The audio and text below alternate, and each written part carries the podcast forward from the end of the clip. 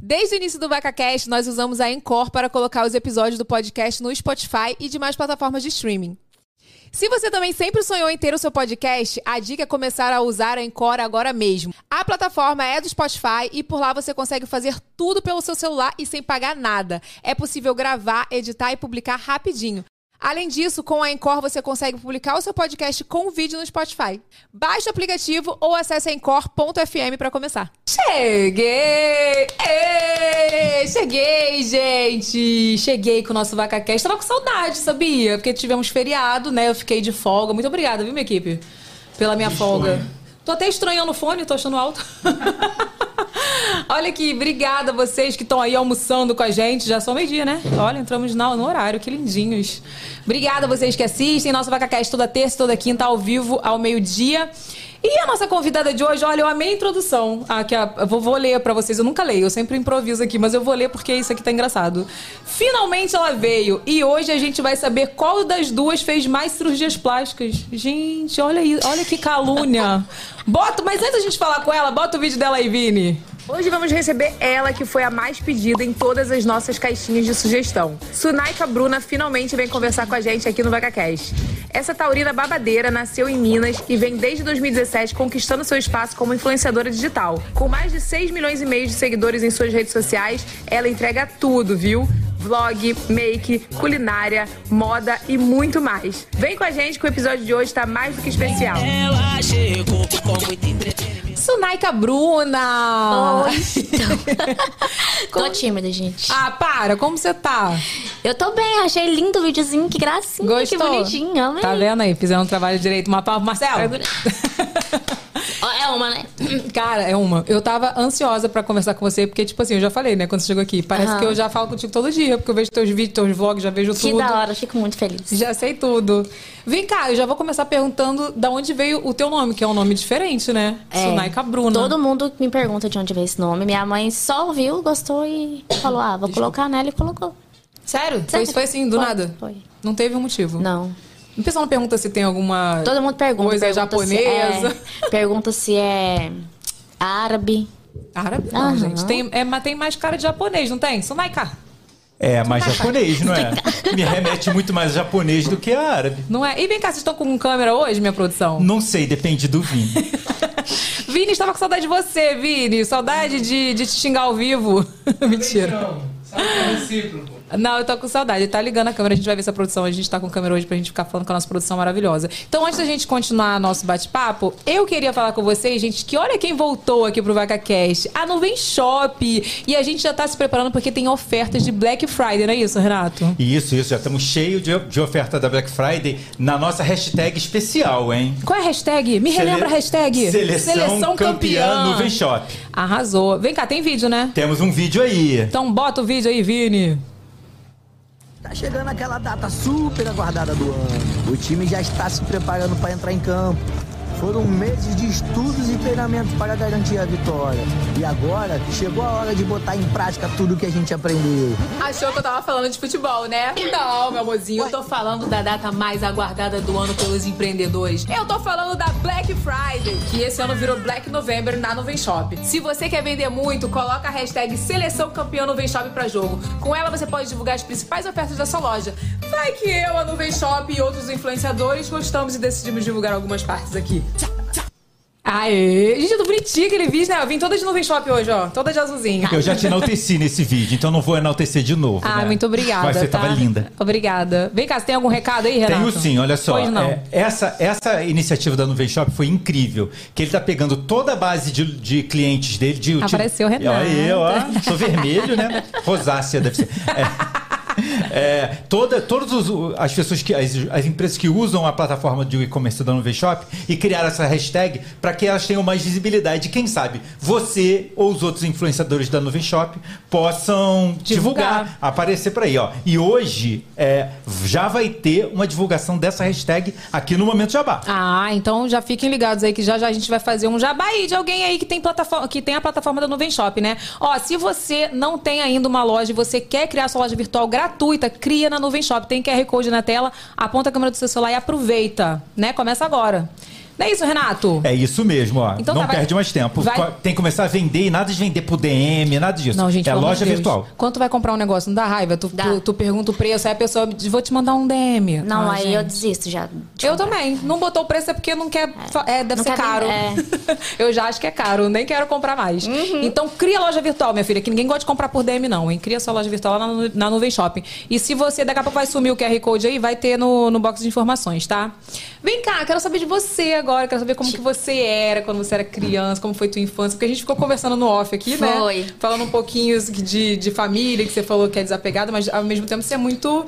É família Sou, também. aham. Me conta, como foi sua infância? Ah, primeiro eu quero te agradecer pelo convite. É um prazer. Eu sou sua fãzona, gente. Ela é muito mais bonita pessoalmente. Ela é linda nos vídeos, nas fotos, mas ela é muito mais bonita pessoalmente. Eu falei pra ela, obrigada, mas eu falei pra ela que é maquiagem. Reboco. Reboco de milhões, minha filha. Evelyn Hagley Beauty. Evelyn Hagley Beauty. Ah, en- então, vamos lá. É, a minha infância eu cresci lá em Minas, né? Como você disse no vídeo, eu fiquei lá em Minas até os 15 anos. Aí depois fui pra Brasília, de Brasília fui pra São Paulo e de São Paulo quando Noah nasceu, a gente voltou pra Brasília. E aí a gente tá lá até agora, até saber o que vai ser o nosso futuro. Mas tu falou que tua mãe, a gente falou no off, na verdade, que Aham. sua mãe mora fora, né? Mora. E ela mora há muito tempo? Tipo, Não. A minha mãe se separou do meu pai, eu tinha uns 17 anos, né? É, eles ficaram 32, 30 anos, 32 anos casados. Aí chegou numa fase que não deu, se separaram. E aí ela foi pra Brasília. Lá em Brasília ela conheceu o atual marido dela. Aí o marido já tinha morado muito tempo fora, lá em Brasília é, eles não tinham uma condição de vida tão boa. E aí decidiram ir para os Estados Unidos para trabalhar, para procurar uma, uma vida melhor e assim fizeram. Aí tá lá tem um ano, fez um ano em setembro. Ah, tem pouco tempo. Tem. E ela tá gostando? Tá. Ah, é bom, Ela né? gosta. Morar Estados Unidos é bom, gente. É o que a gente tava falando sobre no off aqui. É. Vem cá, quer falar o quê, Renato? Tu pegou o microfone aí. Que quando a coisa é boa, a gente acostuma rápido, né? É verdade. É, exato.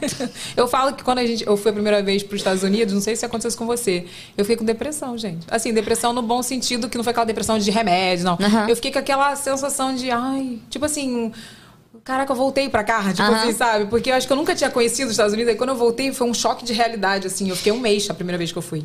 Mas a gente é assim. Até prime- hoje? É. A primeira vez que a gente foi, a gente foi pra Los Angeles, que foi num, num prêmio que o Lucas ganhou. E aí eu. Tem muito, é, muito tempo atrás, eu nem lembro direito como foi. Só que aí a segunda vez que a gente foi, a gente foi pra Orlando. E aí. ai, Orlando. É. Aí os parques, aí a gente foi na Disney, aquela emoção de estar na Disney, porque quando você vai na Disney, você parece que você é uma criança, né? Eu chorei horrores. Eu via a princesa começava a chorar já, sabe? Tipo, ah, criança, princesa. É.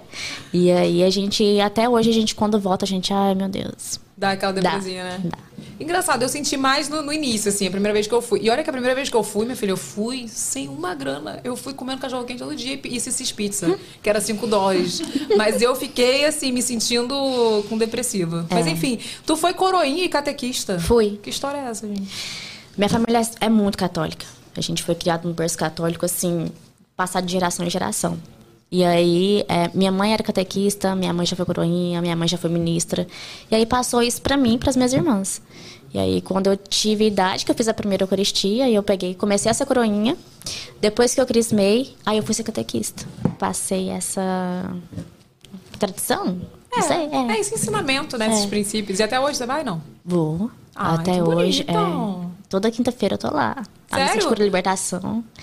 E Gente, eu sou muito assim, eu, eu sei nada do catolicismo, porque eu, eu estudei no- no- na, na, na escola católica, mas eu, minha família é toda evangélica. Então, pra Uhum. mim, a, pra mim, só, a católica só ia pra missa no domingo.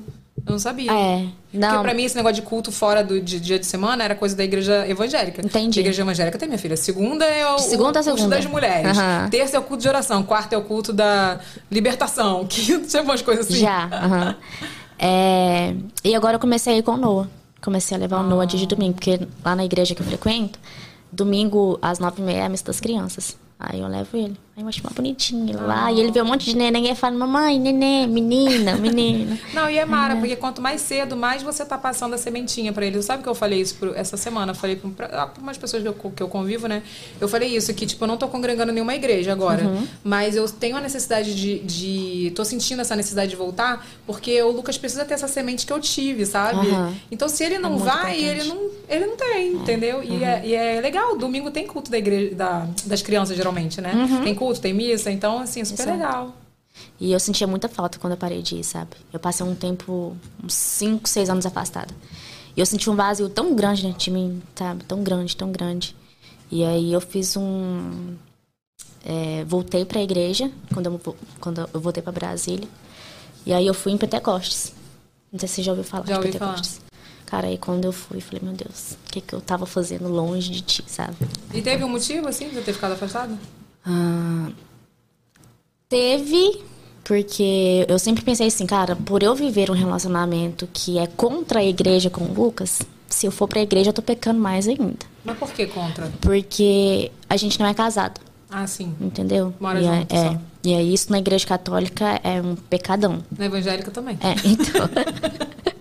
É bem parecido, na É. verdade.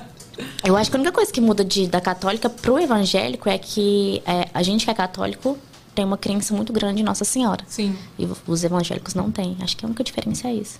É, mas a gente tem um respeito, né? Sim, tipo assim, óbvio aham. que tem os extremistas. Eu sempre falo que tem os extremistas em todos os lugares. Não sei se você lembra que teve, há muitos anos atrás, é, teve um episódio de um, um- Não lembro se ele era evangélico de qual igreja, mas chutou a imagem de Nossa Senhora. Nossa, lembra disso? lembro. Então, Aham. mas tipo assim, a gente nunca. Sabe, a gente super respeita. Tanto que eu estudei em colégio católico. Senão, eu não- minha mãe ah, e não teria achado o colégio católico a melhor opção na- no bairro pra gente ter estudado, sabe? Aham. E era mara, porque a gente ia pra missa, a gente tinha todo o ensinamento, sabe? Uhum. É muito parecido, assim. É. E aí eu me afastei por conta disso. Porque eu pensava, o que, que vai adiantar eu ir na igreja se eu tô vivendo em pecado o tempo todo? Não, mas agora eu vou te falar uma coisa aqui que é como se a gente fosse entrar num culto aqui. Vamos fazer um culto aqui, uma É. missa agora. É isso que o inimigo faz, minha filha. Ele faz É. você pecar e depois faz você achar que você tem que ficar longe de Deus porque você Exato. tá em pecado. É isso É. que o inimigo faz. É.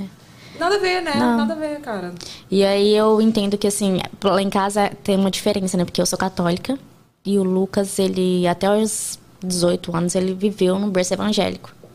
Então é muito, é, é muito mais complicado do que se a gente fosse os dois católicos ou os dois evangélicos. Do que que você fala? Ah, por exemplo, casar. Casar, é, ele. Pra ele é difícil ele casar comigo com um padre, entendeu? Porque é, é diferente o casamento da igreja católica com, com a igreja evangélica. É, não que eu sou contra também casamento de igreja, de igreja evangélica, mas é, eu queria aquela coisa que eu vi na igreja católica que eu cresci vendo, sabe? Uhum. Farra dois casamentos. Tu É sabe a que isso, eu acho que isso aí é muito conversar. Porque, por exemplo, eu quis apresentar o Lucas na igreja. Aham. E o Lucas nasceu no meio da pandemia. E Uhum. daí, tipo assim, quando foi foi passando, porque seis meses ele começou a pandemia, não apresentei ele na igreja. Geralmente tu apresenta o quê? Dois, três meses que a criança já tá com É. vacina, tu leva na igreja e apresenta. E o Diego, a família toda católica, queria batizar. Falei, não tem problema. A gente batiza e apresenta. Uhum. É, mas lá em entendeu? casa, assim, a gente super se respeita, sabe? É, eu levo o Noah na igreja católica, a gente batizou o Noah, o Lucas foi na igreja também, enfim, tudo mais. Porque o Lucas também, hoje, o Lucas não segue uma religião. Sim, mas ele é é cristão. princípios, É. né? Ele é cristão, mas ele não vai na igreja evangélica. Mas a gente super se respeita, sabe? Ele, é, no batizado, ele foi super bonitinho. Ah, então, combinando não sai caro, entendeu? É. Eu falo isso porque quando eu comecei a namorar o Diego, eu, eu era muito assim, eu ia muito na igreja, então eu tava muito assim, eu era seguia certinho tudo. E aí quando ele me falou da religião que a família dele seguia, eu falei assim, cara, não vai dar pra mim. Mas não pelo fato da religião de eu não aceitar nada. Porque. E não era católica, né? Tipo, era a Umbanda. Aí eu falei assim, cara, não vai dar certo. Não pela religião, porque eu respeito a sua religião. Mas quando a gente tiver um filho, você vai querer levar, eu não vou querer deixar. E aí, quando eu quiser levar na igreja, você não vai querer. Aí ele falou, mas quem falou isso? Não, a gente tem que conversar. E ele falou isso pra mim, a gente namorava. Ele falou, não, não tem nada a ver. Se você quiser levar na igreja, você vai levar. Se você falar pra mim que não quer que eu leve, eu não vou levar. E ele falou que ele não seguia. Na verdade, que a família dele ia e tal. Mas que a, a- ele foi criado na igreja católica. Eu falei, ah, tudo bem. E, tipo assim, eu acho que é muito isso. Você conversar, É. né? Hoje eu também tenho outra cabeça. Tipo, naquela época eu tinha uma cabeça muito, sabe? Fechada. Fechada. E hoje a gente se entende. Acho que é isso. É. Vocês têm que, né? Tá certo, se conversar. É. E vem cá, tu, com- tu começou a trabalhar com 12 anos? O que, que tu fazia? Foi. Meu primeiro emprego foi de diarista. Mentira, gente. Sério. Quanto? 12 anos? 12. Tu já faxinava bem? Faxinava. Minha mãe sempre, assim, nossa, se acha, né? Faxinava. O quê? Minha, minha senhora faxina, minha filha. É, a minha mãe sempre ensinou a gente a trabalhar desde novinho. A gente é bem lá do interior, então assim, com seis, sete anos você já aprende a varrer uma casa, lava, vai já, sua mãe já começa a te ensinar a lavar a louça, essas coisas. E aí a gente veio de uma família muito é, como- muito humilde de condição financeira. E aí, às vezes, a gente, poxa, queria comer um chocolate. O dinheiro já era contado e não dava pra comer o chocolate. Ah, quero, sei lá, comprar uma blusa. E a gente não. Meu pai e minha mãe não tinham condição porque eles ganhavam super pouco. E aí, nessa época, minha vizinha fez uma cirurgia. E aí ela falou que ia arrumar alguém pra limpar a casa. E como era do lado de casa, vizinho de muro, ela falou, ah, por que, que você não arruma a casa pra mim que eu te dou um dinheirinho? Eu lembro até hoje. aí eu peguei e fui, arrumei a casa pra ela um mês, lavava, é, limpava a casa toda, fazia, arrumava cozinha de almoço. Tudo, lavava o banheiro, tudo. É, tudo. E aí no final do mês ela falou pra eu falar quanto que era. Aí eu falei que era 300 reais que eu ia cobrar. Você tá doida? É muito dinheiro. Coisa que... Deus, meu Deus, que exploradora! Explorador, o Não, mês mas eu amo ela. Nossa, é. Mas assim, muitos anos atrás, aí ela, ah, eu te pago 150. Aí eu falei, não, então tá bom. Aí 150 foi meu primeiro salário. Calma, um mês inteiro limpando a casa Um por mês 150? inteiro lavando banheiro, lavando Só, tá vendo como é que o povo menospreza as crianças? É só porque eu era criança. É só porque tu era se eu criança. fosse grande, Não é? porque 150 é o valor de uma faxina. é. Hoje é. Hoje é. O valor de uma faixa, né? E daí, a partir daí eu já fui trabalhando em outras coisas, já comecei a cuidar de criança. Minha mãe trabalhava numa frutaria, eu ia pra lá ajudar minha mãe nessa frutaria. Aí depois minha mãe foi trabalhar numa casa de ração, eu fui ajudar minha mãe trabalhando na casa de ração. Aí foi assim. Trabalhadora, né, minha filha? Sempre. Trabalhadora é ela. É, E tu saiu de casa com 15 anos? 15 anos. Eu. Desbravou o mundo, né, filha? Tá Desbravei. igual a mim. Eu saí com Você 17. saiu com 17? Mas é bom, não é? Não. Não, você não. É o meu maior arrependimento, tu acredita? Sério? Mas por Sério. quê? Ah, porque é uma longa história, né? Vai Quantos quebrar o. dias, no- quantos dias eu estou sem falar aqui do meu Zero dia. Zero dias. A- É ruim, não teve podcast essa semana, Alvine? Não teve, eu não tô um zero dia sem falar do meu ex, não. Eu tô uma semana Estamos já. há sete dias. É um novo recorde. Nossa, não, falando sério, porque assim, é, eu, por exemplo, só resumidamente, eu, eu achava que meu pai me prendia muito. Aí eu saí de uma prisão pra ir pra outra. Entendeu? Ah, mas você já saiu pra ir pra um casamento. É porque, na verdade, eu assim, eu não. Eu saí pra arrumar um emprego. Mas quem me deu emprego? O seu o meu ex. ex. Então, tipo, acabou que eu fui morar com ele depois, e aí, tipo assim. Inferno estava instalado, né, meu filho? Agora, talvez se eu tivesse saído de casa pra ir morar sozinha, não sei se foi o teu caso. Aí talvez sim. Eu fui morar com a minha irmã. Aí melhor, né? É, mas ela era muito brava comigo. Contava tudo pra minha mãe. Tadinha.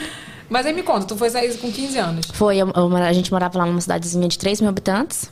E aí eu já tinha ido em Brasília, na casa da minha irmã, visitar a minha irmã.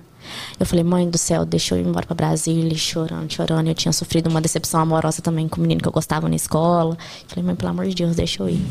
Minha mãe sempre foi muito solta, assim, sabe? Ela, a minha irmã mais velha, que foi essa que eu fui morar em Brasília, ela foi embora pros Estados Unidos com 17 anos, no clandestino com meu pai. Minha mãe deixou ela ir pelo México, assim. Que isso, gente?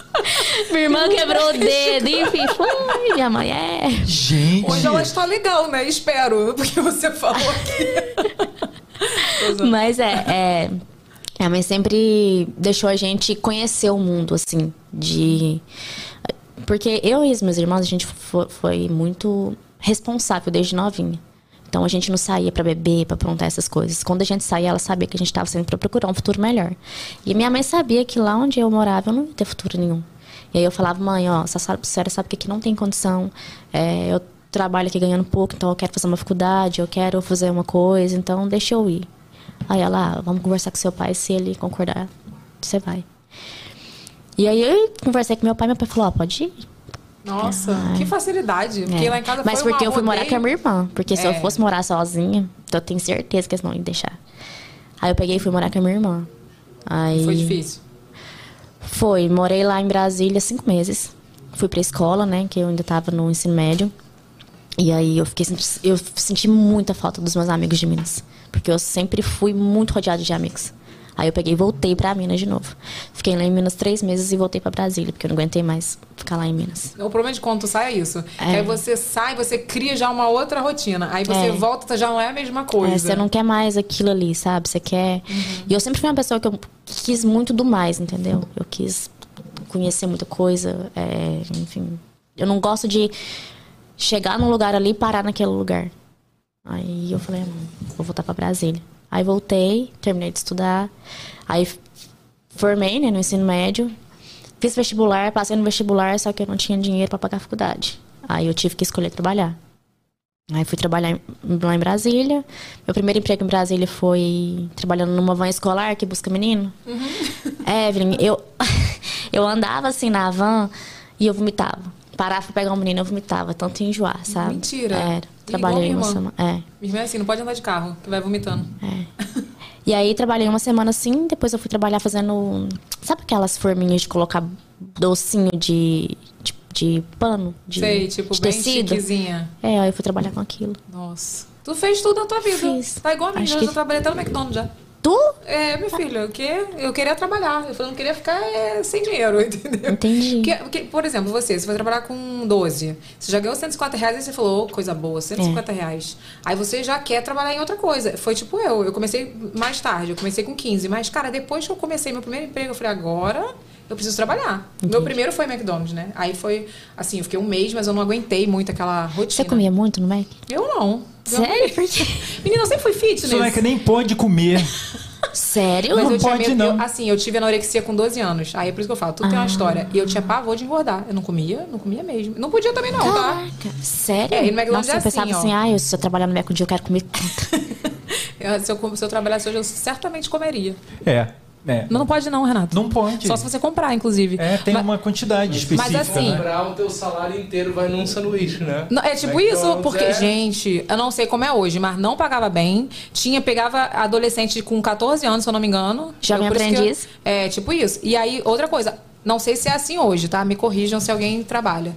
Mas você, desde. Você limpava banheiro desde fazer o hambúrguer, entendeu? Você fazia Sério? tudo. Tudo, tudo. Tudo. Todo mundo fazia tudo. Não tinha, tipo assim, ah, a pessoa que frita carne. Ah, não ser o gerente. O gerente dava mais o close dele. entendeu? Dava o close dele. O gerente é o gerente, o resto faz tudo. Menina, na minha época era isso. Quem botava sorvete tinha que saber fazer- montar o hambúrguer, só tinha que saber fritar o hambúrguer e tinha que saber lavar o banheiro. E limpava o ômito que às vezes tinha também. Minha filha, nesse nível, eu trabalhei um mês lá, mas assim, eu trabalhei pouco tempo, porque eu- realmente o McDonald's não deu pra mim. Mas aí, como foi no shopping, como foi Eu no não podia shopping, comer? Não podia comer, nem, nem tinha um agrado, né? Se pudesse comer um Big Mac, pelo menos, eu não podia. Aí eu fui pro shopping. Cara, no shopping, eu já, aí passei por todas as rodas do shopping. Entendi. Fui boa vendedora, sou boa vendedora. Eu era ruim. Já Sério? trabalhei em shopping também. Eu sou Fui demitida uma vez, porque eu não bati meta. É, bater meta. Eu bati a minha meta. Mas é porque eu acho que eu era muito labiazeira, assim. Eu já, eu já. Porque, engraçado, tu é, blog, tu é blogueira, tu é influenciadora, tu tinha que ser jabazeira. Mas antes eu não era, né? É. Mas eu tô falando assim, porque eu, por exemplo, eu sou super jabazeira. É, Eu sou. entendi. Até hoje eu gosto de, de venda. Tu não gosta, não? É porque também venda tem que gostar, né? Tem. Eu sou. Sei lá, não sei explicar. Vem cá, e ser famosa passou na sua cabeça um dia? Tu queria isso? Tu buscava isso? Não, eu, eu queria um- algum dia trabalhar com. Queria ser modelo. Só Todo que. mundo queria ser modelo. Todo mundo, né, na vida. Acho que todo mundo um dia quis ser. Só que eu sempre fui muito pequenininha, né? Então, ai, que sonho que eu nunca vou alcançar. Gente, eu tô chocada, porque eu achei uma pessoa mais baixa que eu. Ela é baixinha Você tem, mesmo. você tem quanto? 1,60. Eu sou baixa, cara. As pessoas me encontram na rua e falam, nossa, tu é baixinha, né? falei, Mas eu te "Nossa, achei alta.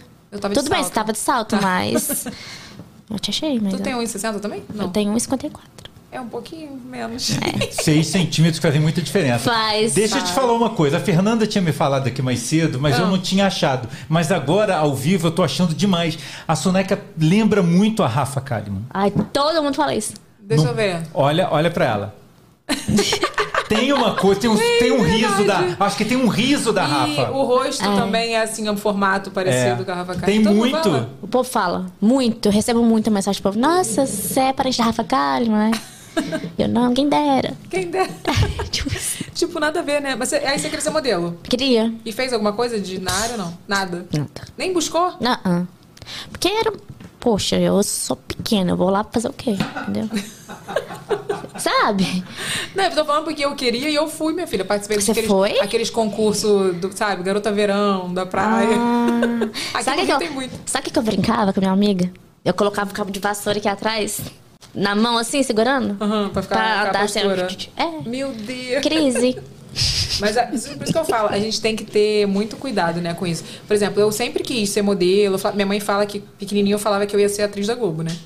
Aí eu queria ser modelo. Aí comecei a ver aqueles anúncios no jornal que antigamente tinha. Venha fazer parte do nosso cast. Não sei. o Sei. quê. E era tudo mentira. Era tudo pra vender aqueles book da Foto Estrela Studio. tu sabe que é, né, Renato? Aquele que enrola a pessoa num pano, não é? É, então, é? pra- chegava lá, o book era tipo assim, 3 mil reais, sabe? Era pra vender book. E, tipo, era mentira. Aí teve uma vez que eu fui, era desfile mesmo, era um concurso e tinha um prêmio, e você ia conseguir um book de graça, né? E pra poder eles te trabalharem. Aí eu fui, menina, o cara chegou pra mim e falou assim: Ai, você é muito bonita, mas você é gorda. Foi aí que eu fiquei com anorexia, 12 anos. Por isso que a gente tem que ter cuidado, sabe? Quando seu filho fala alguma coisa, tenta Nossa. orientar primeiro. Porque ele pegou aquilo e minha mãe não sabia, minha mãe zero conhecimento, não sabia nem o que era anorexia. Eu da noite podia parar de, de comer. E ninguém sabia o que, que era. Era anorexia. Louco, que né? merda, Evelyn. E ainda tive mais três vezes depois, minha filha. A minha vida é um. É só cagada que eu falo, né? É isso aí. É. Deixa Só eu falar uma coisa pra vocês, pra vocês pedirem, pessoal aí. Olha, nós temos Hum. quase do- 2.300 pessoas online. Olha! E temos 670 likes. só. Cadê o teu dedo de tirar meleca que tu não apertou ainda no like aí? Aperta, clica no like aí pra gente, poxa, e compartilha essa live. E outra coisa, manda superchat que no final nós vamos ler as perguntinhas de vocês. Se você quiser fazer pergunta pra Sunag, se você quiser fazer pra mim, se você quiser fazer o seu jabá, sei lá o que você quer fazer, manda aí que no final a gente vai ler 10. Não é isso? Só, só 10. Só 10. Se tiver 10. Se não tiver 10, a gente lê menos. Olha aqui, você foi bem recebida lá no seu design? Fui. Gostou? Muito. Ainda não deu seu close na piscina, né? Não. Me sentindo uma rica lá. Chiquérrima. Me promete que você vai hoje dar o close na, na, na piscina, porque aquela vista, e hoje tá sol, né? Tá. Você tem A gente tá no nono andar. Hum, então tá bem de frente É, pro mar, assim. tá. Maravilhosa aquela varanda, né? Eu quero fazer uma foto lá ainda bem na varanda, que a gente lindo. tá do quarto, né? E eu quero subir lá na piscina de borda infinita também. E me falaram que é aquecida. Então você vai lá dar o seu Pois é, dá pra eu ir pode, à noite. Pode ir a hora que você quiser, né? É lindo lá, Renato. Não, lá é sensacional, né? Lá é muito lindo. e É, ó, é, a gente tem um vídeo pra vocês assistirem. Bota o vídeo aí, Vini. Oi, gente! Hoje eu vim mostrar pra vocês que babado que é esse hotel, o C-Design. Ele fica localizado aqui em frente à praia do Recreio dos Bandeirantes. Vem comigo. O C Design, gente, tem uma pegada resort urbano perfeito pra você que vem passar as férias aqui no Rio de Janeiro. Mas bora começar do início? Olha esse lobby incrível.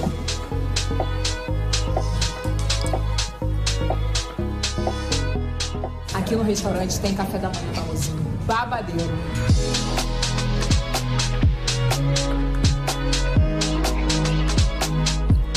Cada cantinho aqui, gente, é incrível. No rooftop eles têm piscina, hidromassagem, drinks maravilhosos e até academia. Vamos conhecer o quarto?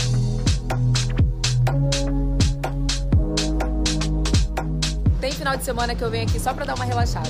E a partir de agora, os convidados do VacaCast de fora do Rio também ficarão hospedados aqui. Escolha o seu design como seu hospedagem no Rio e quem sabe a gente não se encontra por aqui.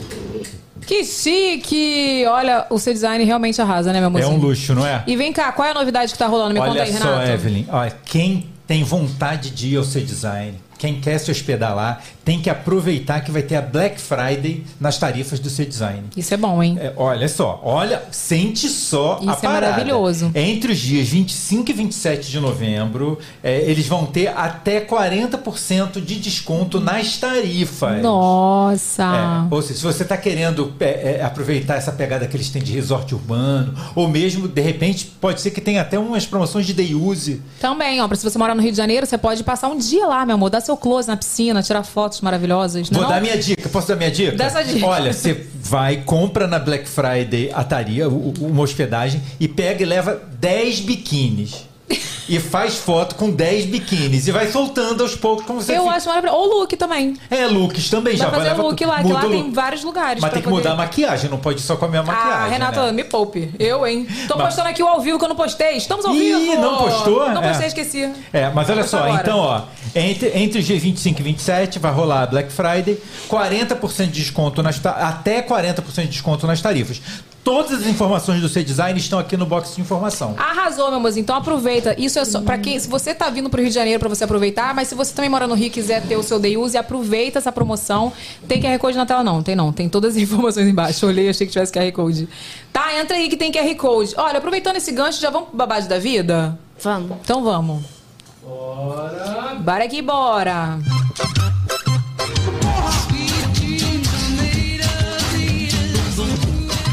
Tu conhece esse meme? Conheço. Esse meme aí é tudo. Olha aqui, a gente vai. Babado da Vida é o quê? Aquele quadro que a gente vai comentar da vida dos outros, né? E uhum. o babado de hoje é da Lídia, que entrou na fila para colocar o Dil, mas ela não contas, contava que fosse demorar tanto. Segura aí. Por quê, gente? Queremos ouvir. Bota aí, Vini. É, Evelyn meu babado é que eu tava esperando pra colocar o DIU, né? E o médico só tinha agenda pra daqui dois meses. E aí, nesse meio tempo, quando eu consegui a agenda do médico, quando eu fui passar com o médico, eu descobri que tava grávida de dois meses. Meu pai. É isso babado? É esse. Tu já viu que tem uns casos de umas pessoas que botam o Dil e engravida com o Dil e o neném nasce segurando o Dil? Já viu Aham. isso? É real, gente, isso. e quando é pra ser, é, Evelyn, filha? isso é verdade, Evelyn. Renato! Eu vou catar na internet. Isso não é Cata fake aí, news, Vini, não, hein? cata aí, pra tu ver. se tá Bebê. é se tá na internet é verdade. Não, nem sei. Olha, olha, eu posso dizer que não, nem hein? sei. Nem sempre. não fala isso não, pelo amor de Deus, porque o que sai de fake É. news, né não? É. Inclusive da gente. É. É tipo- Big Brother. É tipo, é tipo a criança nascendo com o Jill na mão. É verdade, mas é... Não, Renato, não acredita? Não, né, Evelyn? Você acredita? Não. Eu, acre- eu vou buscar aqui. Sabe o que, que eu acho? Eu acho que, Quer sei ver? lá, talvez. Bebê eu- Dil. É, não sei. Bebê Dil. Calma aí, gente. Eu vou pesquisar. Olha aqui, gente. Recém-nascido. Isso é da Crescer. A Crescer é uma revista muito forte. Ela, não, ela é uma revista. É, como é que fala? Que tem credibilidade. Respeitada, tá? Olha, Crescer. Tô te dando a moral, hein? Pelo amor de Deus. Acabar uma matéria aí. Olha aqui. Recém-nascido é fotografado segurando o Dil que mãe utilizava para evitar a gravidez. Médicos. Recém-nascido, Rec- Evelyn. É isso que eu Depois que ele nasceu. Ué, não é isso que eu tô falando? Não, achei que era dentro da barriga ele ficava segurando. Claro que não, né? Mas se ele nasceu segurando é porque tava segurando. Hum. Ou pegou na hora de nascer? É, já veio, desceu. Ah, mas tu também- Desceu puxando tudo. Olha aqui. né? Olha aqui. Que Sei, perigo, é. né? Gente, mas não é mentira, não. Fotógrafo fo- é coisa de. Ah, como é que é? Médicos dizem que a gestação foi possível porque o dispositivo saiu do lugar. Tá? Não, mas isso, Olha isso é real. É, tá vendo? Vocês não acreditam em mim? Olha aqui, o bebê nasce. Peraí. Como é que faz aqui pra Baixa o poder. brilho da tela. Baixa o brilho. Baixa o brilho. Ó. Ó, peraí. A notícia. Dá mal pra dá ler? pra ver a foto. Tem mais. Vou botar a Tem foto. mais o- Recém-nascido é. Recém-nascido é fotografado segurando o DIL que mãe utilizava para evitar gravidez. É isso. Aí aqui, ó. Ó o nenenzinho Isso, segurando o Dil. Sobe ó, a fotinha. Peraí. Ah, modeso. Olha isso. Coisa linda, maravilha. Tá vendo? Tá ótimo. Agora deixa eu cortar aqui. Agora vocês acreditam em mim? Obrigada, Eu morro tá? de saudade do, do novo bebezinho assim. Eu também. Mas Você já tá- passou, já tá passou. com um. Aqui, ó, já passou. Hoje o Diego me mandou assim um, uma, uma- um meme lá que o pessoal faz, né? Ai, meu filho começou a dormir a noite toda. Aí ela com o bebê. E agora eu fiz outro. Nossa, é tipo isso. é. Porque a única parte que eu falo você que eu realmente chorava era o sono. O sono. Acho que a pior parte da maternidade é a privação de sono também, né? Nossa. Não a pior, né? Mas uma das piores é a... É verdade. Mas olha aqui, eu não vou deixar minha, minha convidada É. esperando, isso não. Cadê a Lídia? Vamos, vamos ouvir a Lídia? A Lídia tá aí, na linha? Tá na linha, vamos nessa. Oi, Lídia! Tudo bem? Oi. A tua história não é que você botou o Dil, né, minha filha? Você nem chegou a botar o Dil. Não é isso? Não, eu não cheguei. Tu já estava prenha. Pois Mulher, não deu nem tempo de tu não querer. né? Não deu nem tempo de tu não querer. não. Ó, essa história, ela. Eu fui na igreja com meu esposo Aham. e um pastor falou assim que Deus estava plantando uma sementinha que eu ia ter uma filha prometida. Hum. E aí eu entrei em desespero, né? Porque eu não estava preparada. Ai, tu não quero não, senhor. Vou botar o Dil.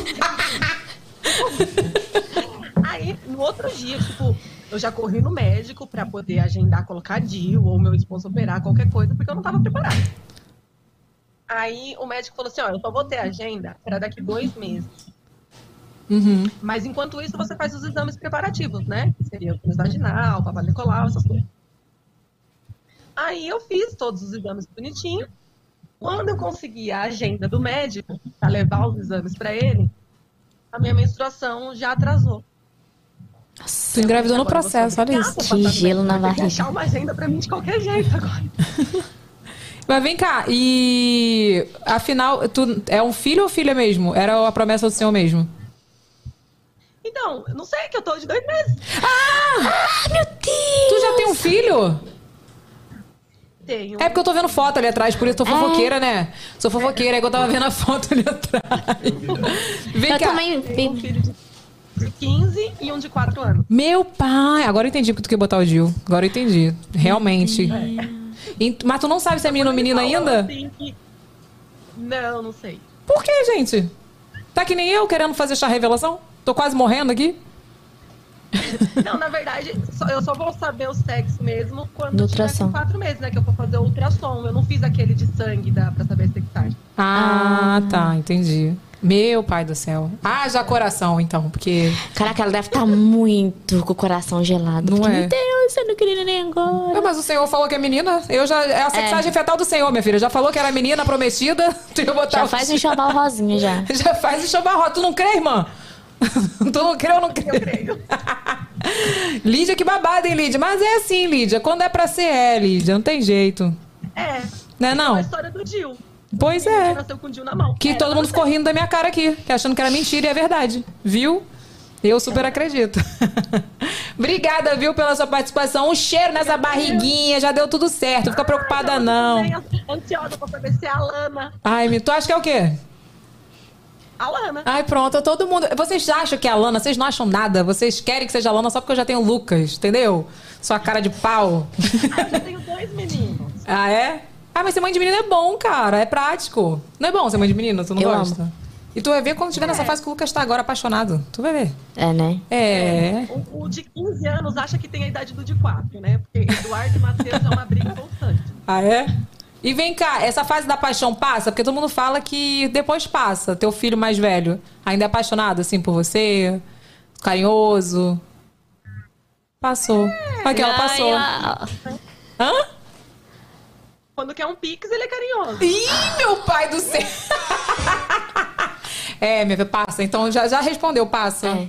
Ah, eu Que queria tanto que triste. ficasse, porque ele tá tão gostosa essa fase.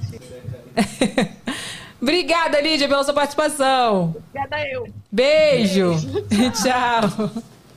Gente, que babado, hein? Tadinha, por Adorei o quando ele quer um pix, ele é carinhoso. Isso aí é frase de mãe sincera. Se a cara da minha mãe fala isso, é quando ela quer um pix, ela me trata bem. É. Vem cá, é muito difícil ter um relacionamento com as duas pessoas famosas? É. O que, que é mais? a cobrança do público em cima da gente, sabia? Porque, por exemplo, assim, é, o Lucas, às vezes, ele tá numa fase de não postar vídeo. Aí eu tô postando. Aí todo mundo me cobra ali, naquele conteúdo que eu tô postando, né? Cobrando, cobrando uma- um posicionamento meu sobre o Lucas. Aí, às vezes, eu não, não, não me sinto à vontade pra falar, que às vezes é o momento do Lucas, entendeu? Todo mundo tem essa, todo youtuber tem essa crise. É, e aí o povo fica cobrando, cobrando, cobrando, cobrando. Aí às vezes me cobra também nas redes sociais dele. É, bem... Mas eu acho que isso aí é, é de você estar na internet. Porque, por exemplo, o Diego, tudo bem que ele, ele também é bem conhecido por conta de Aham. mim, mas ele não faz vídeo, né? Ele participa dos meus vídeos. Mas, por exemplo, se eu ficar três dias sem mostrar o Diego nos stories, tô obrigada. separou. Já separou, já tá com outro, entendeu?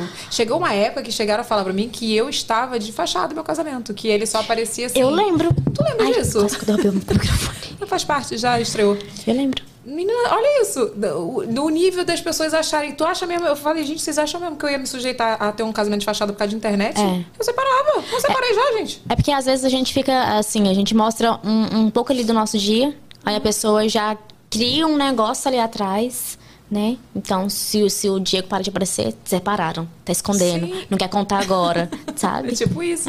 E ele trabalha também, né? Tipo assim, Claro. o Diego não faz nada. Não é, não é gente que fica sem fazer nada o dia inteiro. Não, ele trabalha, tem os compromissos dele.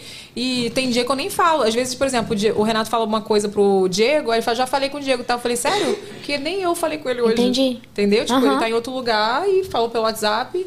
Mas essa cobrança eu acho que é de estar na internet mesmo, né? As É. pessoas cobram. Hoje, hoje o público é, cobra bem mais do que quando eu comecei, e com certeza quando você começou também, né? Eu acho que agora é. Não sei o que, que aconteceu agora. Vou, vou dar um exemplo hoje que eu tava vendo, assim, da, da Vanessa Lopes que lançou a, a música. música. Aí eu fiquei, eu fui ouvir a música porque eu não tinha ouvido. E eu vi que teve um monte de gente fazendo vídeo zona música, não sei o quê. Eu nem achei a música ruim. Eu, tipo assim, eu achei ok. Tipo assim, que é um estilo de música que. ah, Vamos, ser sinceros que a música do Brasil não tem letra. Nenhuma tem letra que presta, a É. maioria, né? Então, assim, mas nada demais, assim, também pra, pro pessoal tacar o hate que tá, mas eu acho que é pelo fato dela ser muito conhecida, aí cobram dela ser, tipo, muito perfeita, sabe? Sei lá, e eu acho que hoje em dia tem mais essa cobrança. Quando eu comecei, não tinha essa, essa cobrança, da, esse hate. Esse hate ruim, que eu acho que hoje é um hate que não é saudável. Antigamente era. Como é que era o hate antigamente, Renato, quando a gente começou? Era, tinha, mas tinha menos, Era né? assim, mas não era. Eu tô falando que mudou É. o estilo do hate. É porque as pessoas agora, Evelyn, elas aprenderam, a internet popularizou. Então, todo mundo começa. É, é o negócio do acesso. A pessoa está com acesso, é um problema. Então, as pessoas agora ficam cobrando qualquer coisa. A pessoa fala, ela reclama. A pessoa. Não tipo, fala, reclama eu, também. não- ah, eu não falei, eu reclamo. Eu não falei, eu reclamo também. É. Eu fui, reclamam. Eu não fui, reclamam também. Não, e julgam, falam coisas que deduzem. É. Deduzem. As Nesse pessoas babado chegam- que deu o meu aí da câmera, o pessoal fala assim: eu tenho certeza que é Raca Minelli, falsa, porque ela é. Eu falei, gente. A Raca nem fica tempo suficiente na sua casa pra falar Falei, mal de tu não você. tá vendo meu história, não, que domingo eu tava almoçando na casa dela. Mas as Tipo pessoas assim, sabe? criam, as pessoas têm uma, uma criatividade muito grande. Tem. É, eu imagino, por- por- porque, por exemplo, o Diego é mais controlado. Tipo, o Diego aparece no teu stories, aparece no teu vídeo. Então, e o Diego não liga. Tipo, o Diego não faz stories, O o Diego Diego não caga 10 posta nada. Ele vê os outros falando dele, ele caga 10 bosta. Não, e ele não vê nada, ele não, ele não ele posta muito pouco. Então a interação dele, o canal dele é muito pequeno com as pessoas. Agora imagina a Sunaika e o, e o Lucas. Os dois, né? Os dois, o ataque, um falando do outro. Ah, é muito complicado. E falam tudo, né? Fala. Tudo. Quando, quando não é falando de mim, é falando dele. Tipo, sempre tem. Eu acho que foi pós-pandemia, sabia? Eu Tu acho, acha? eu acho. Porque depois. piorou. É. Eu acho que foi por BBB. A culpa é do BBB. Depois do BBB do cancelamento, todos são cancelados. Eu acho, gente, não é possível. Porque eu não tinha isso. Antigamente, por exemplo, você não entrava no BBB porque você tinha medo de quê? Por que, que você não entrava no BBB? Eu não entrei por quê? Por causa da exposição. Assim, Não, eu não entrei aham. por causa da exposição. Mas assim, hoje é por causa do cancelamento. Todo mundo tem medo do cancelamento. Tem. Hoje a gente pensa no que falar e como falar, porque. Tudo vai tal- cancelar. é, talvez você fale de uma forma que nem aquela forma que, você, que o povo tá deduzindo que você falou, né? Daquele, daquela entonação. Então você pensa ali duas vezes antes de falar alguma coisa, porque qualquer, qualquer coisinha, eu acho que a pessoa tá só ali em casa, com o celular na mão, É esperando, sabia? Você dá alguma brechinha pra ir lá e falar. O que mais te cobram, assim, hoje? Lucas. Dele aparecer? É. Sério? É, porque o Lucas, ele é mais YouTube, né? Eu já tô no Instagram, tô no YouTube. E aí. Pede pro Lucas gravar stories, pede pro Lucas postar mais no Instagram pra gente ver como é que ele tá. Aí tu faz, gente, aqui é o meu canal. Dá licença. Hoje eu já sei lidar, sabe, com a situação. Mas antes eu ficava brava, né? Falava, fazia stories falando, gente, aqui é o meu. O do Lucas é lá, vai lá e perguntar o Lucas por lá. É, a gente amadurece depois que a gente é mãe, né? É, hoje. Ah, muito. Não é? Eu, Demais. antigamente, eu fazia uns stories desnecessários. Eu olho hoje os stories e eu falo, desnecessária. Por Pra que, que tu falou isso? É, verdade. É verdade. Não concordo, não. Eu, hein? Vem cá, como que foi a chegada do Noah na tua vida? Melhor coisa que me aconteceu, assim. De longe, a melhor coisa. Mudou muito, assim? Você Muito. tinha coisa que você não esperava? Assim, me mudou. Eu era uma coisa, virei outra, outra, pessoa. O que, que mais tu mudou, assim? Tu amadureceu? Eu acho que a minha forma de enxergar a vida e do que buscar para pro meu futuro, sabe? Porque depo- antes do Noah nascer, eu tinha é, algumas expectativas, né? Depois que o meu filho nasceu, é sempre buscar o melhor pro meu filho. Verdade. Sempre. Sempre se estressa- trabalhar. também não se estressa com tanta coisa. Não. A gente, né, a gente não escolhe mais o que, que a gente vai gastar energia. Exato. Que a criança nasce. Aham. E às vezes a gente, igual você tá falando, a gente estressava por umas coisas tão nada a ver, sabe? Igual você falou, ah, fazia um stories tão nada a ver e hoje você para e pensa, caraca, eu tenho um serzinho ali que ele não tem ninguém por ele. Se não for eu pra tirar o xixi dele, o que, que vai ser dele, né? Pra trocar o cocô pra dar um banho. Então as suas prioridades, as minhas, né, foram outras depois que meu filho nasceu. E hoje eu vivo pelo meu filho, pensando no bem do meu filho, trabalho pensando em dar um futuro bom pro meu filho, quero pagar uma faculdade, se ele quiser fazer, quero colocar ele numa aula de inglês, colocar numa natação, Se ele sabe? quiser ser youtuber, Ele pode ser. você vai gostar. Vou. Todo mundo me pergunta isso, eu fico puta da vida quando me perguntam. É. Aí eu vou lá e pergunto pra ela. Tu acredita que todo mundo me pergunta isso? E se o Lucas quiser ser influenciador? Eu falo, não quero não, que ele seja não. Sério. Não quero. Eu, eu tenho uma coisa. É porque eu acho que você não quer por conta do que Do causa. hate. É. da vida, porque assim. Mas você tá querendo proteger ele. Proteger, proteção. Porque, assim, óbvio, ele pode ser o que ele quiser. E ele Aham. tá livre pra isso, ele vai ter sempre o meu apoio, meu amor, meu carinho, tudo. Mas é, eu sei o que passa. Não é pra todo mundo. Não. A saúde mental tem que estar muito em dia. E eu falo isso aqui pro Renato direto, né? Eu falo, cara, eu bato palma pra minha saúde mental, porque eu sou, pô, eu sou forte, É, né? cara. É, porque, tipo assim, eu, eu- acho que foi um podcast que eu comentei aqui. Eu falei, caraca, todo mundo que eu conheço tá tomando remédio, gente. Eu não, não tomo. Então, tá vendo? Mentira. Mas assim, não que seja. E deixar bem claro aqui: se você tomar o remédio, você for no psiquiatra, óbvio, você passou o remédio é porque você precisa tomar o remédio.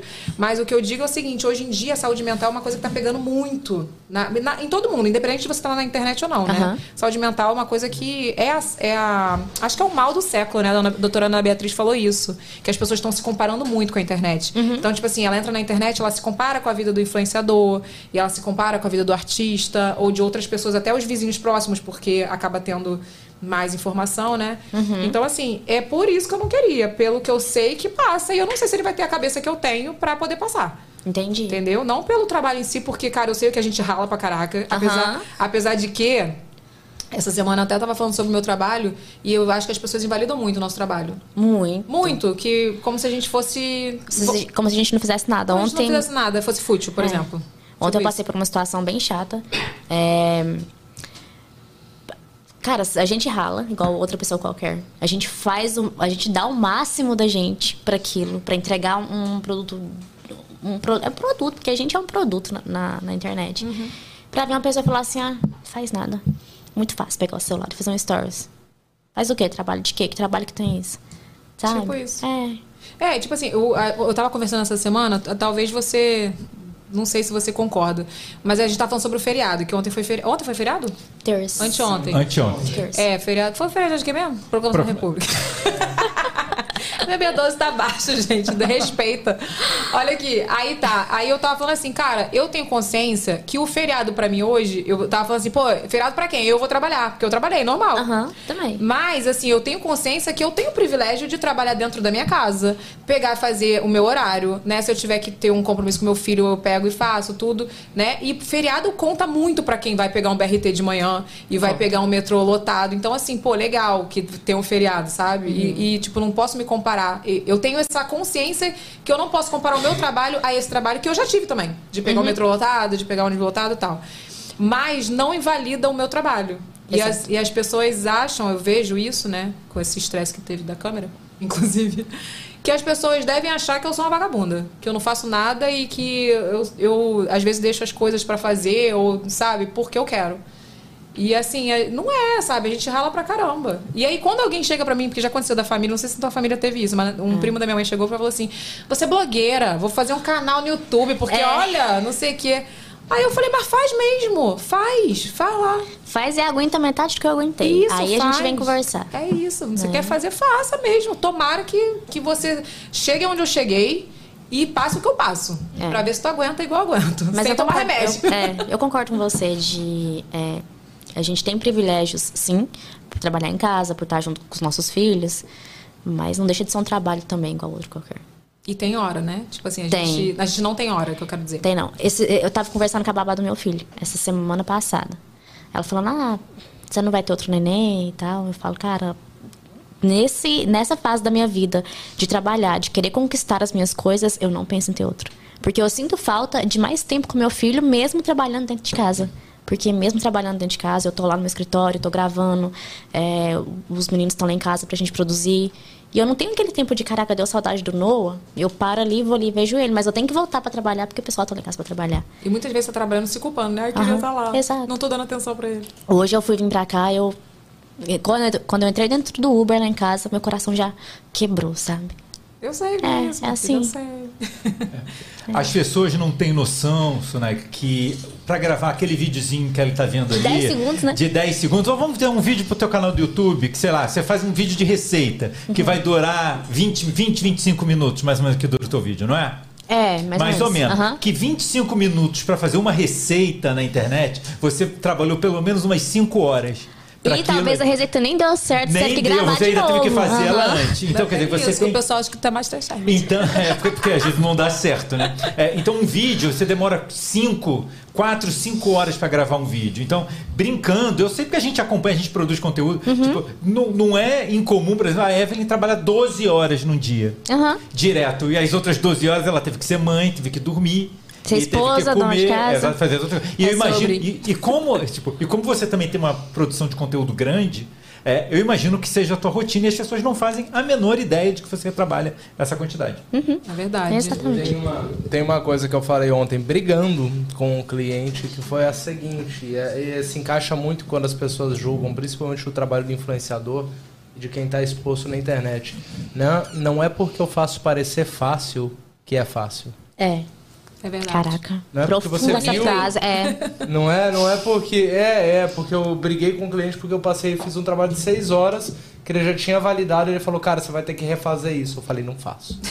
não faço, senão você vai ter que pagar o trabalho novamente, senão não faço e bati o pé. E eu usei essa daí. Porque é isso, não é porque você entrega um vídeo às vezes de 30 segundos que, pô, tá. tá Rapidinho você incrível lá refaz. que você levou 30. Né? Às vezes você levou É o dia inteiro, sabe? Às vezes você ralou, sabe-se lá quando. Não, é verdade. Eu falei, tava falando com o Di- com o Diego ontem. Eu falei assim, é, às vezes me, me dá uma neura, sabe? Eu falo assim, pô, eu queria trabalhar e ser anônima. Não queria ter o. o- não queria ter o conhecimento, entendeu? Porque é, é a, a fama, né? Faminha, né? Que eu, não, eu não- eu não me considero famosa, mas assim, esse, a as pessoas te conhecerem causam uma cobrança muito grande. Pela minha saúde mental, dessa vez que eu viajei pra casa da minha mãe agora, eu falei, cara, eu vou largar tudo e vou ir pra faxina. Curtir. É. Vou ir pra faxina, ter uma vida. Tu falou? Falei. Falei pro Lucas. Tu teve essa crise assim Tive. grave desse jeito Tive. agora? Deixa eu ver quando eu tive. Eu tive no carnaval de 2000. Faz tempo que eu não tenho essa crise. É.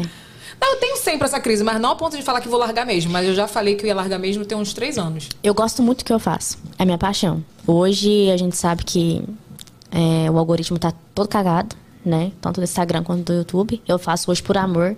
Os vídeos que eu posto tanto no Instagram quanto no YouTube eu faço porque eu gosto mesmo de trazer aquilo pro público, de ter uma proximidade com o meu público.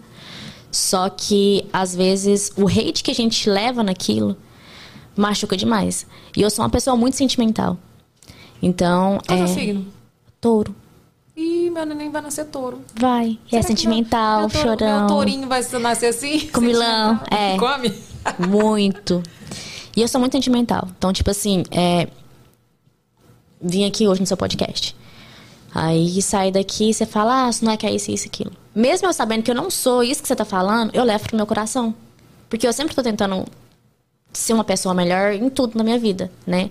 E aí você recebe aquela mensagem ali de alguém que nem te conhece e acaba te ferindo. Porque não é aquilo que é, mas você tá passando aquilo pro outro.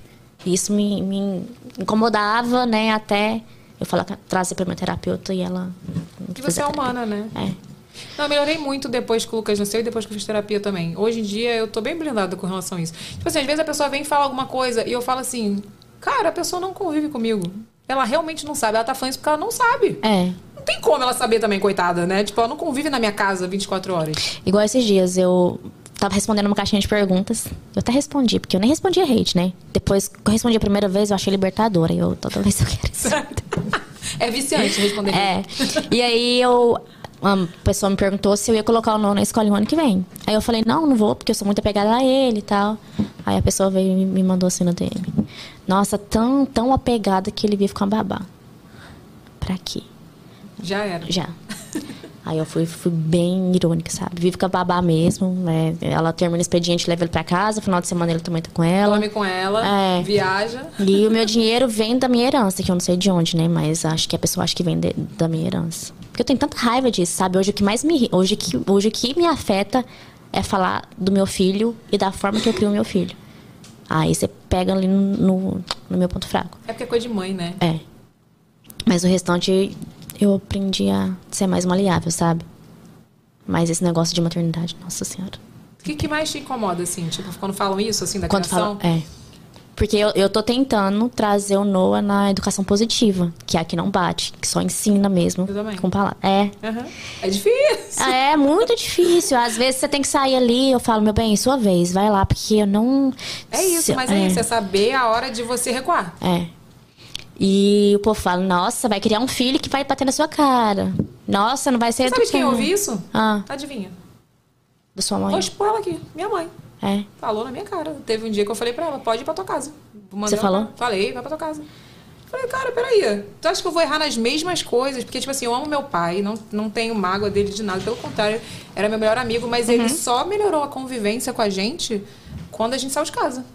Porque, por, por que, que as duas filhas saíram de casa cedo? Por causa do seu pai. Por causa do meu pai, cara. Meu pai batia na gente sem motivo. Eu, um dia eu apanhei porque eu fui assaltada. Tem noção? Você chega em casa, você quer ser acolhido, você falou que foi assaltada eu apanhei. Porque meu pai e minha mãe tinha falado que não era pra eu ir. Minha mãe acho que teve um pressentimento. Uhum. E eu tinha treino. Não era, não era tipo que eu fui porque eu. eu À toa. À toa. Eu fui porque eu falei, mãe, eu tenho treino, eu vou ter campeonato. Eu, eu jogava basquete. Aí fui, desse tamanho, jogava basquete. Gente, que vergonha, né? Sempre abusada, né? Abusada, né, meu filho? Eu jogava lá no Maracanãzinho. Quando eu cheguei na, na, na, na passarela, foi assaltada. Quando eu cheguei em casa contando, Seu pai te bateu. meu pai me bateu, de cinto, muito. Fiquei toda alanhada. Então, assim, eu falei pra minha mãe, eu falei, eu não vou errar com meu filho o que meu pai fez com a gente, porque, assim, eu, é, eu lembro das coisas, eu tinha medo do meu pai, eu não tinha respeito. Eu tinha medo. Eu Às vezes também. ele chegava, abria o cinto assim, Você já. eu já achava, o que, que eu fiz? Ele vai me bater. Eu não quero meu filho assim, sabe? Uhum. Aí um dia ela chegou pra mim e falou, ele vai dar na sua cara. Eu falei, quando ele, não, quando ele for dar na sua cara, você não me liga, não. Eu falei, não vou te ligar mesmo. Pode ir pra tua casa. Eu Mandei ela pra casa dela. Mãe, te amo, mas não pode se meter. É. É porque pra todo mundo hoje em dia é mimimi, né? Eu não dou abertura pra criação do meu filho, sabe? Pra ninguém. Não. Não dou. Mas eu também não dou não, minha mãe é abusada mesmo. Sabe por quê? Porque na hora de parir, quem sofreu a dor foi eu. Na hora da criação, de educar, de tudo é eu. Então, assim, é, a pessoa fala, nossa, eu fiz isso, isso e isso, né? Comentar só é uma coisa. Agora, a pessoa vir te ensinar como fazer, é você que sabe, é você que tá criando o seu filho, sabe? Você tá criando o seu filho, né? Sim. Então, você vai criar um ser humano do jeito que você acha que é certo criar. Se errar lá na frente, você vai saber que você errou. Mas, é... É muito chato ouvir isso. E outra, outra coisa, que eu falo, falo muito com a minha mãe, falei com a minha sogra também, porque minha sogra me ajudou muito no início, né? Minha sogra me ajudou demais. E assim, é, por exemplo, minha sogra falava que a comida, antigamente era tudo misturado, a papinha. E ela viu Aham. separando tudo. Aí ela, assim, no início eu fiquei muito nervosa, porque ela opinando, teve um dia que eu, era a introdução alimentar do Lucas, as duas estavam lá em casa, as duas opinando, porque não era assim, porque era misturado. Só que elas têm que entender, e nesse ponto a minha sogra entende mais, que hoje tem informação. Por isso que é muito mais fácil daqui. Hoje o Lucas come de tudo, porque eu introduzi tudo e foi tudo separado. Ele, ele provava cada alimento, não era tudo misturado. Então hoje tem essa informação, eu falo para as pessoas, né? Falo para minha mãe, falei para minha sogra. Hoje tem essa informação. Antigamente não tinha. Antigamente dava uma madeira de leite condensado. Tu já, já ouviu falar disso? Não. Que antigamente achavam que o leite era contaminado, isso há muitos anos atrás, na época da minha Aham, avó, né? tá. Na época da minha avó, né? Tipo assim, falava que dava uma madeira de leite condensado pro recém-nascido. Você imagina a quantidade de açúcar. Entendeu? Entendi. Porque é- era como se o leite condensado, como ele é- fosse industrializado, ele era mais puro do que o leite materno. Olha isso, o nível da ignorância. E hoje, tipo assim, tem vários estudos, né? Então, assim, por exemplo, a questão até da educação positiva não é à toa. Ah, e agora não é a geração do mimimi pra você cuidar do seu filho com educação positiva. Inclusive, vai ter um podcast aqui com uma pessoa da educação positiva, vai ser Mara.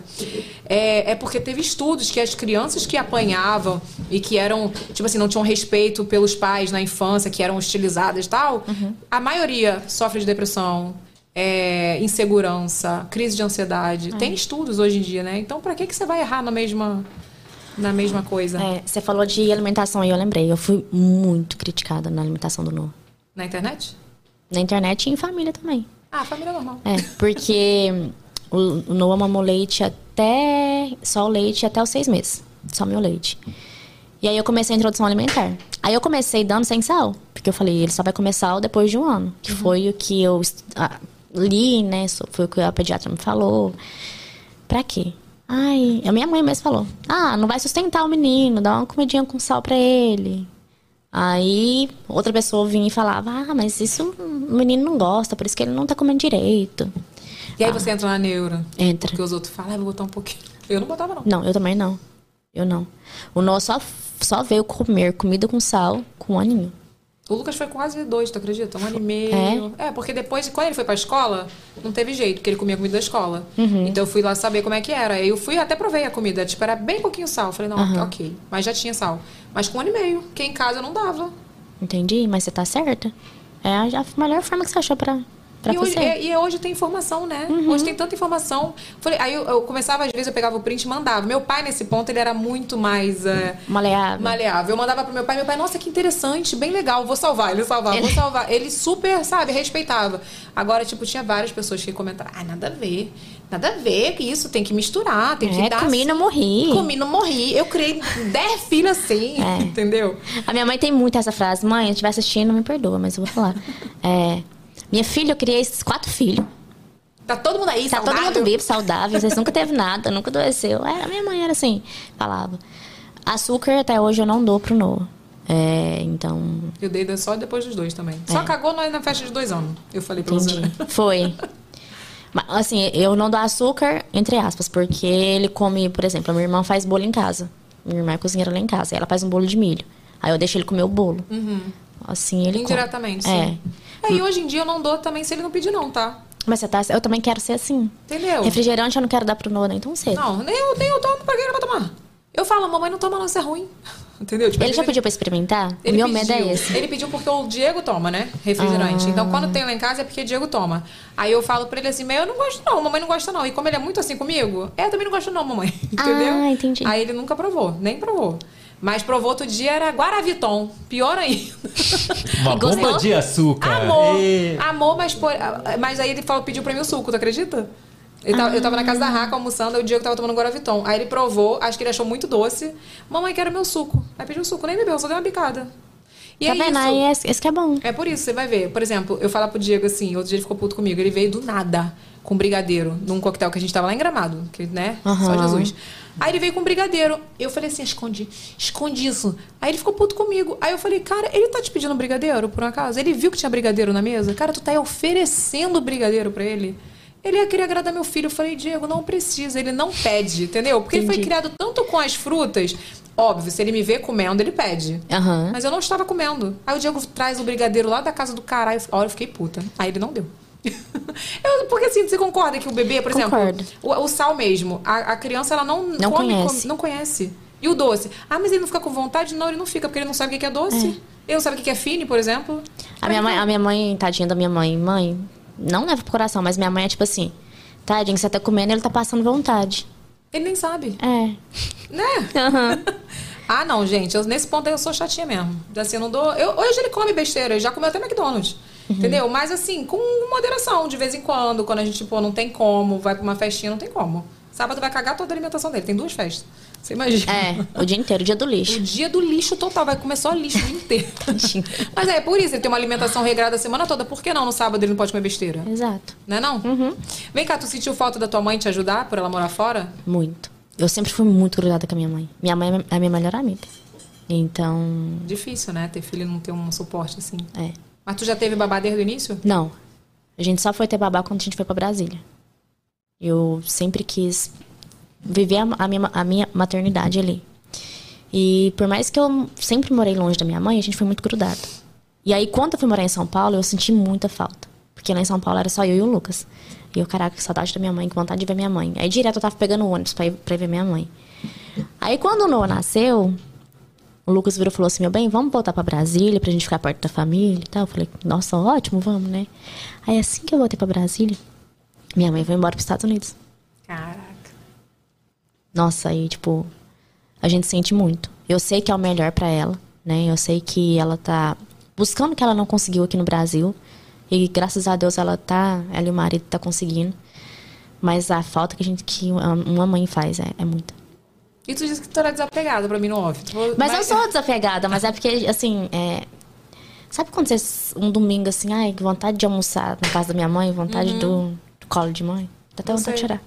Ah, não chora. É, a gente foi pra lá e ficou esse tempo lá, ficou dois meses, foi a melhor coisa da minha vida, sabe? Ficar perto da minha mãe. Só que é a vida de adulto, né? É Ela de tem a vida dela, com o marido dela agora. Você imagina eu que agora eu sinto falta de, dos almoços do meu pai. Não tem mais meu pai. É. Mas é isso, é coisa da, da vida adulta, não tem jeito. Não, É. tem, não tem como você não sentir falta, ainda mais ela morando fora, né? É. Vem cá, o povo cobra BB2. Nossa senhora, todo dia. Não vai vir, tá, gente? Nem tão cedo. Tu tá com quantos anos?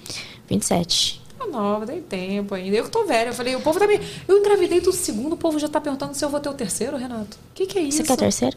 Eu não, gente. Eu, tô muito velha pra Ela vai ter oito. Tá maluco? Tem, tem oito lá esperando. Tem seis. Seis, é verdade. Dois já foi. Eu tenho seis embriões congelados, né?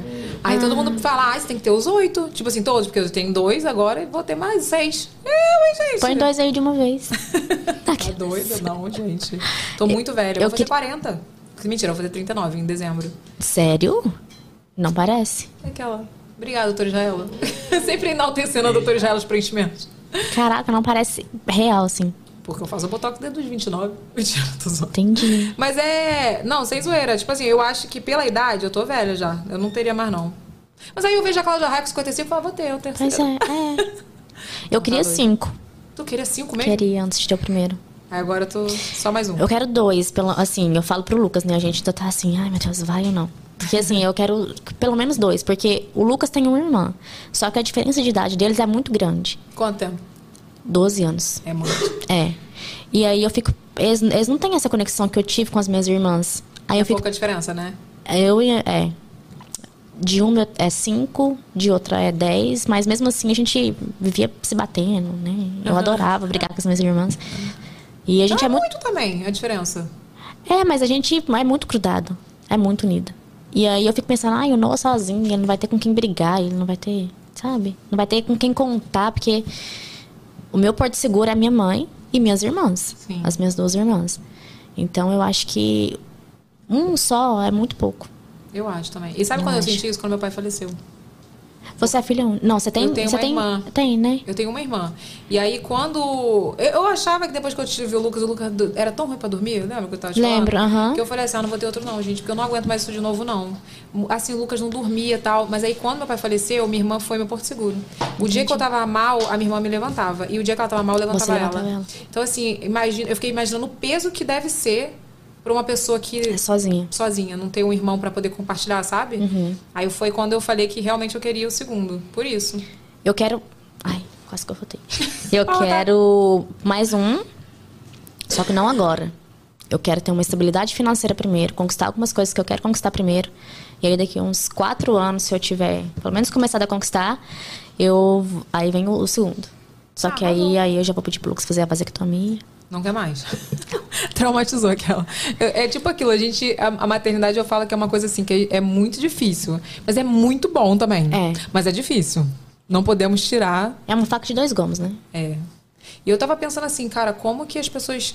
é, eu- as pessoas não. A gente mesmo, eu não tinha noção. As pessoas não falam.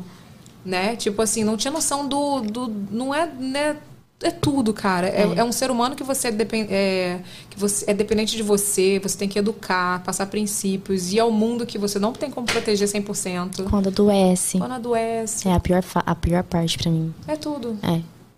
Meu sonho era ser mãe, igual eu tava te contando. Meu sonho, ai meu Deus, maternidade. nananana. Quando eu tive o No, foi um choque de realidade muito grande. Porque eu tive problema na, no parto, né? Já começou. Não, não, tive, não foi um problema, mas eu queria muito ter tido parto normal. Não consegui ter o parto normal porque ele não encaixou. Então eu fiquei muito frustrada comigo. Não, né? Logicamente não era com meu filho. É, depois veio a parte de, de dar o peito, que meu peito machucou. Arrancou um pedaço do meu peito. Né? Isso. Aí depois que aconteceu isso, veio a minha mãe falando que meu leite não sustentava. Ah, ouvi isso também. Ouviu? Ouvi. Pois é. E aí isso é muito ruim. Aí começa, né, as partes difíceis da maternidade.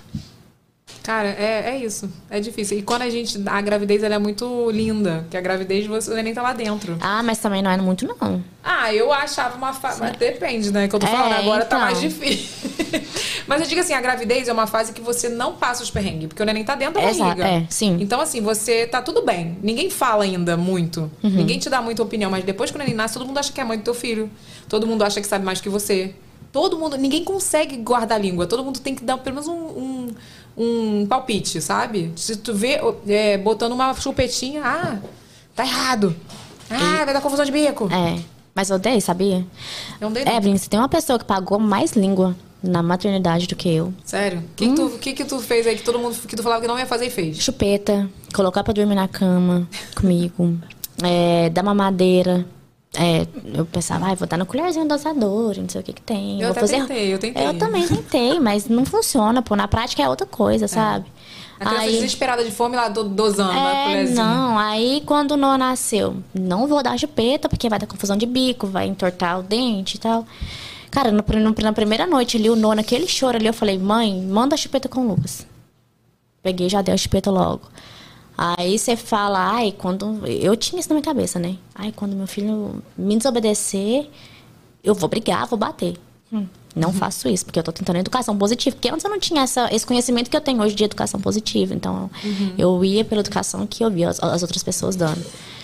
Aí o filho dando birra no meio do mercado, porque o meu tá. Birra de bater o pé no chão, se jogar no chão e bater a cabeça no chão. A Terrible Two já tá começando, né? É. Birra de pegar as coisas assim da, da prateleira do mercado e sair correndo com aquela coisa, sabe? Então, eu acho complicado a maternidade. Não é um mar de rosa. Mas é a melhor coisa da, da vida. É, então, é a, é a coisa mais difícil que é a melhor coisa da vida. É. Entendeu? Não tem como explicar a maternidade, Renato. Ficou um pouquinho confuso. É, tipo, um É tá- ruim, mas é é bom. ruim, mas é bom. É ruim, mas é bom. É isso aí. Entendeu? É, aí tu fica, é bom, mas é ruim. É, É ruim, mas, mas é, é bonito ver vocês duas conversando e falando e vendo como é, é, é, é, os dramas, as situações são as mesmas, São. né? É o que todo mundo passa, é a mesma coisa. E mesmo assim o pessoal continua sem empatia, né? Continua. É, é impressionante, tipo, tipo, e a gente vê o, o, o que é complicado, tipo, vocês, vocês são muito, muito mais seguidos por mulheres do que por homens, né? Então, toda vez que vem uma crítica à maternidade, dando uma coisa, normalmente é uma mulher. E mãe, às vezes. E uma mãe. Isso que é o pior. E, tipo, então, o que, o que eu fico pensando é o seguinte, poxa, não, não tem um, uma empatiazinha, Não um tem. negócio. A empatia É está no furico. Não, e eu sabe o que, que eu ia falar? É que. Ó, a B12, ó, a B12. O que, que eu ia falar? Esqueci. Enfim, vamos pro momento jabá? Eu ia falar um negócio materno, eu vou lembrar, vou lembrar. Posso? Pode, meu filho, vai! Momento Jabá! Olha aqui, quem tá no Momento Jabá de hoje, quem tá no Momento Jabá de hoje, Renato, são as, são as empresas, não, é a empresa, né? É, Que hoje foi selecionada pela hashtag é, é seleção campeã no Vem Shop. Arrasou. E quem é a empresa? Bota aí. Olha, você não. Olha, vou te, vou te dar um spoiler. Pois não. Essa empresa foi pura coincidência. Foi mesmo? Essa foi super coincidência. Essa empresa já mandou um presente pra você e pro Lucas. Olha! É, é a Grazi Pares. Grazi Pares, é uma loja de papelaria personalizada, né? É isso aí? Ah, quando o Lucas nasceu. É. Será que ela vai mostrar? Não, né? Tem vídeo, não? Tem um vídeo. Então bota o vídeo aí pra eu ver. Oi, gente, tudo bem? Eu sou a Grazi e hoje eu quero contar pra vocês como é simples comprar o seu livro do bebê, o kit maternidade, na nossa lojinha. Ela fica na Nuvem Shopping, é muito linda, fácil de usar, super intuitiva. Eu vou deixar o link pra vocês aqui embaixo. Tem um campo reservado especialmente pro nome e olha como fica perfeito e fofinho com o nome do seu bebê na capa. Esse é o nosso bosque, um dos favoritos das mamães, mas no site você encontra muitas opções de capas, muitas estampas exclusivas da nossa loja. Vem pra Grazi Pares e aproveite as nossas ofertas da Black November. Eu lembro, o trabalho dela é lindo. Ela faz cada coisa linda. Tem até um vídeo, eles até mandaram um- um print aqui do, do vídeo, você falando, é um vídeo seu bem Ah, antigo. Olha, é bem antigo mesmo. Mas é que eu ia falar que agora no segundo eu tenho que me empenhar pra fazer o livro do segundo. Cadê Ah, a você vai, querer, você vai querer que eu conte essa história de novo. É, é. estamos há Quero, 10 quero. dias Ó, sem Renato. sem eu reclamar da minha família, dos dramas Fala, não, familiares. fala a história de novo, Renato. Olha da só. Sua... É, porque o Renato é o segundo filho, né? É, eu quando Ah. fui casar, quando me casei a primeira vez, minha mãe me expulsou de casa com tudo que me pertencia. Toda a minha história, ela falou que não queria nada daquilo lá. Aí me deu uma opção de coisa e me deu um livro do bebê. Aí eu peguei o livro do bebê, abri. Quando eu abri, não tinha nada no livro. Nada. Não tinha uma linha. Tinha meu nome no livro. Assim, nasceu. Não tinha cabelo, não tinha foto, não tinha. Ele hoje andou, hoje ele. Nada. Aí eu falei, mãe, não tinha nada. Aí. Por um acaso, embora o meu irmão tivesse casado muito antes de mim, o livro dele estava lá. Ah, mas o do teu irmão tá super preenchido. O do meu irmão era tudo escrito. Cabelinho. Tudo. Cabelinho e tudo. Aí eu fiquei muito magoado. Falei, porra, mãe, o dele tá todo preenchido, não tem nada. aí. No dia que você tiver um filho de três anos e meio pra cuidar, você vai ver se vai ter que preencher um livro do bebê. Aí ela me disse que Caraca. por isso. Mas eu posso falar uma coisa? É verdade. eu te- É, É verdade. verdade. É verdade. Pode. Eu, o Noah tem, eu não preenchi nada. Mentira. Sério. Tô pior que tua mãe. Tá pior que a tua mãe, pior. que Tá nem pior. do um ela preencheu. Nem do primeiro ela preencheu, é verdade. Tu sabe que eu preenchi? Eu preenchi. Menina, eu era muito. Eu tenho cabelinho, primeiro corte, um cachinho. Aí eu É. tenho a, a Eu ia falar patinha. A patinha. A patinha dele, que é um cachorrinho, né? Botei lá. E menina, tem as fotos. Ai, é lindo o livro do bebê dele. Eu É vou lindo. fazer, vou fazer. É, então, ó, então a Grazi Pares pode mandar o livro novo. Pode mandar quando souber o sexo, porque eu ainda não sei. Só domingo, só, Só domingo. domingo, domingo E olha só, Evelyn, então, Ah. pra quem quiser, ó, e durante até o final desse mês, a gente vai estar fazendo aqui no Momento Jabá, vai entrar o pessoal da Nuvem Shop aqui. Dessa hashtag. Dessa hashtag. Então, Arrasou. todo mundo que for que utilizar a plataforma Nuvem Shop, usa a hashtag Seleção Campeã Nuvem Shop e eles Usa vão essa hashtag onde? Só pra eu entender. no Instagram, nas Ah, redes tá. sociais, nas Beleza. redes sociais deles. Aí eles vão selecionar e vão mandar pra gente pra gente mostrar pro pessoal aqui. Ah, arrasou. Então E- a Grazi usou a hashtag, hein, menina? Usou- e olha só, Evelyn. Regli Beauty está usando a hashtag também. Eu posso fazer o meu próprio jabá? Pode. Ah, então eu quero estar aqui também na seleção campeã no V-Shop, hein? Arrasou. Então, minha filha, ó, tem QR Code na tela. Se você ainda não tem uma loja virtual, cria a sua gratuita com a Nuvem Shop e aproveita essa promoção aí pra você ser divulgada aqui, cara, que isso é maneiro. Vem cá, Bruna, tá complicado conciliar a faculdade com essa vida de mãe, blogueira, Ai. youtuber? Antes de falar, eu trouxe um presentinho pros seus nenéns. Mas tu já vai me presentear já, gente? Assim, do nada? Nem vai esperar eu te presentear? Não, deixa eu te dar primeiro. Esse aqui é pro Lucas, eu vi ele nos stories esses dias brincando com um. Acho que ele vai gostar. Tu quer cobrar agora? Porque o Lucas adora Não, abrir o deixa ele abrir. Esse eu vou deixar ele abrir. Tá. Tá bom? Ai, gente, olha, eu ganhei presente. Eu não, é, É. o Lucas. Mas quem, como que... Não tem aquele ditado? Como é que é o ditado? Que eu nunca sei o ditado. É. Quem meu filho beija, minha boca doce, não é isso? Aí. É? É, sabia não? Não, mas eu sabia de outro jeito. Fala, Esse como? aqui. É... Putz, não vou lembrar agora. Não vai Minha lembrar. cabeça é horrível. Depois que eu dei Covid, minha cabeça. Não é Covid não, minha filha. É maternidade se chama. É, né? Maternidade a gente é meio, ó, perturbada. E esse aqui é pro seu baby. Eu espero que você goste. Ai, gente, eu já tô ganhando muitos presentes para o Big, cara. Eu tô me sentindo. Vou abrir. Isso aqui eu vou abrir, entendeu? Ai, Porque... fofinho. Pode abrir? A caixinha amassou, porque. Eu sei porque pegou voo, né? Não problema não. Mas eu queria ter trazido isso Eu tô tão emocionada porque eu estou ganhando presente para o Baby 2 que é ruim não saber o sexo, eu fico Baby 2. É, não né? sei, cara, não posso falar. Ai, gente, bem neutrinho, né? É, eu trouxe assim. Ah, olha que coisa mais bonita, Renato. Olha, é conjunto. Nossa, que lindo! Achei bonitinho. É chique, né? E ó, e tá branco, ó, tá neutro. É, achei tão Neutro. fofo. neutro. Olha aqui, olha a calcinha com um negocinho. Calma aí, como é que é? Assim. Virado. Ah, é tipo um macacãozinho. Macacãozinho. Olha, eu vou te falar que se for do tamanho do Lucas, não dá não. Sério? Lucas nasceu com quase 4 quilos, tu acredita? Caraca. 3,795. Quando eu vi aquele bebê, eu falei, isso saiu de mim? Claro que saiu, é Sabe- com sabe- aquela barriga que você Não tinha. trocaram essa criança, não, mentira. A Evelyn tinha uma barriga que tinha com cinco sete quilos. crianças. Quem nasceu com 5 quilos? Ele. Tu? Mentira. Nem parece, né? Não parece, não. Foi normal, não, né? Coitada da tua mãe, né? Ver se fosse. Ele, Não, quando ele nasceu. faz no parto normal Não. de 5 quilos, não. Quando ele nasceu, todo mundo Obrigada, saiu tá? correndo. Nada. Todo mundo saiu correndo pra saber o que, que, que as, as enfermeiras não sabiam o que, que fazer com o neném tão grande. Grande É. mesmo. O Noah nasceu bem pequenininho. Ele nasceu com 3,20 kg Ah, mas é grande né, também. Tre- Passou de 3 já tá grande. e 47 centímetros. Ela lembra de tudo. Eu lembro, olha eu, que mãe que eu sou. Que eu não lembro nem o centímetro da criança. Eu lembro do quilo porque me marcou. Leia no livro do 3,795. bebê. Tem no livro do bebê, viu como é bom? É porque meu livro do bebê é na cabeça, vendo? Boa, saiu bem. Né? Vem cá, isso que eu ia te perguntar. Se tá complicado conciliar a vida de mãe com a faculdade. Tá. A vida de tu mãe. resolveu fazer a faculdade. É porque assim, eu sempre quis, eu sempre gostei de moda. E aí, tudo que eu vou trazer pro meu público, eu tento trazer da melhor forma possível. Então, por exemplo, eu trago maquiagem. Eu faço cursos de maquiagem para eu aprender e saber o que trazer pro público. Pra não Pra trazer qualquer né? coisa, só, sabe? E aí, é, eu comecei a gostar muito de moda. Aí eu pensei, o quê? Ah, vou fazer uma faculdade de moda. Só que eu fiz o quê? Umas cinco aulas. Já Sério, trancou. Então, tá lá, eu tô pagando, Ah, não tá não tá trancada. Não. Mas é, é, é AD, né? E assim, eu só termino a faculdade quando eu fizer todas as aulas e. Entendi. Mas as tem um prazo, assim? Não. Ah, que bom, né? É. Pode fazer quando quiser. Mas é porque é muito difícil conciliar. Cara, mas eu ia falar isso, é, É muita coragem. difícil. Eu ia falar muita coragem mesmo da tua parte, porque, tipo assim, eu não me vejo hoje fazendo nem curso. Eu, tô, eu quero aprender o inglês e eu não consigo, gente. É. Que tempo que eu vou fazer inglês?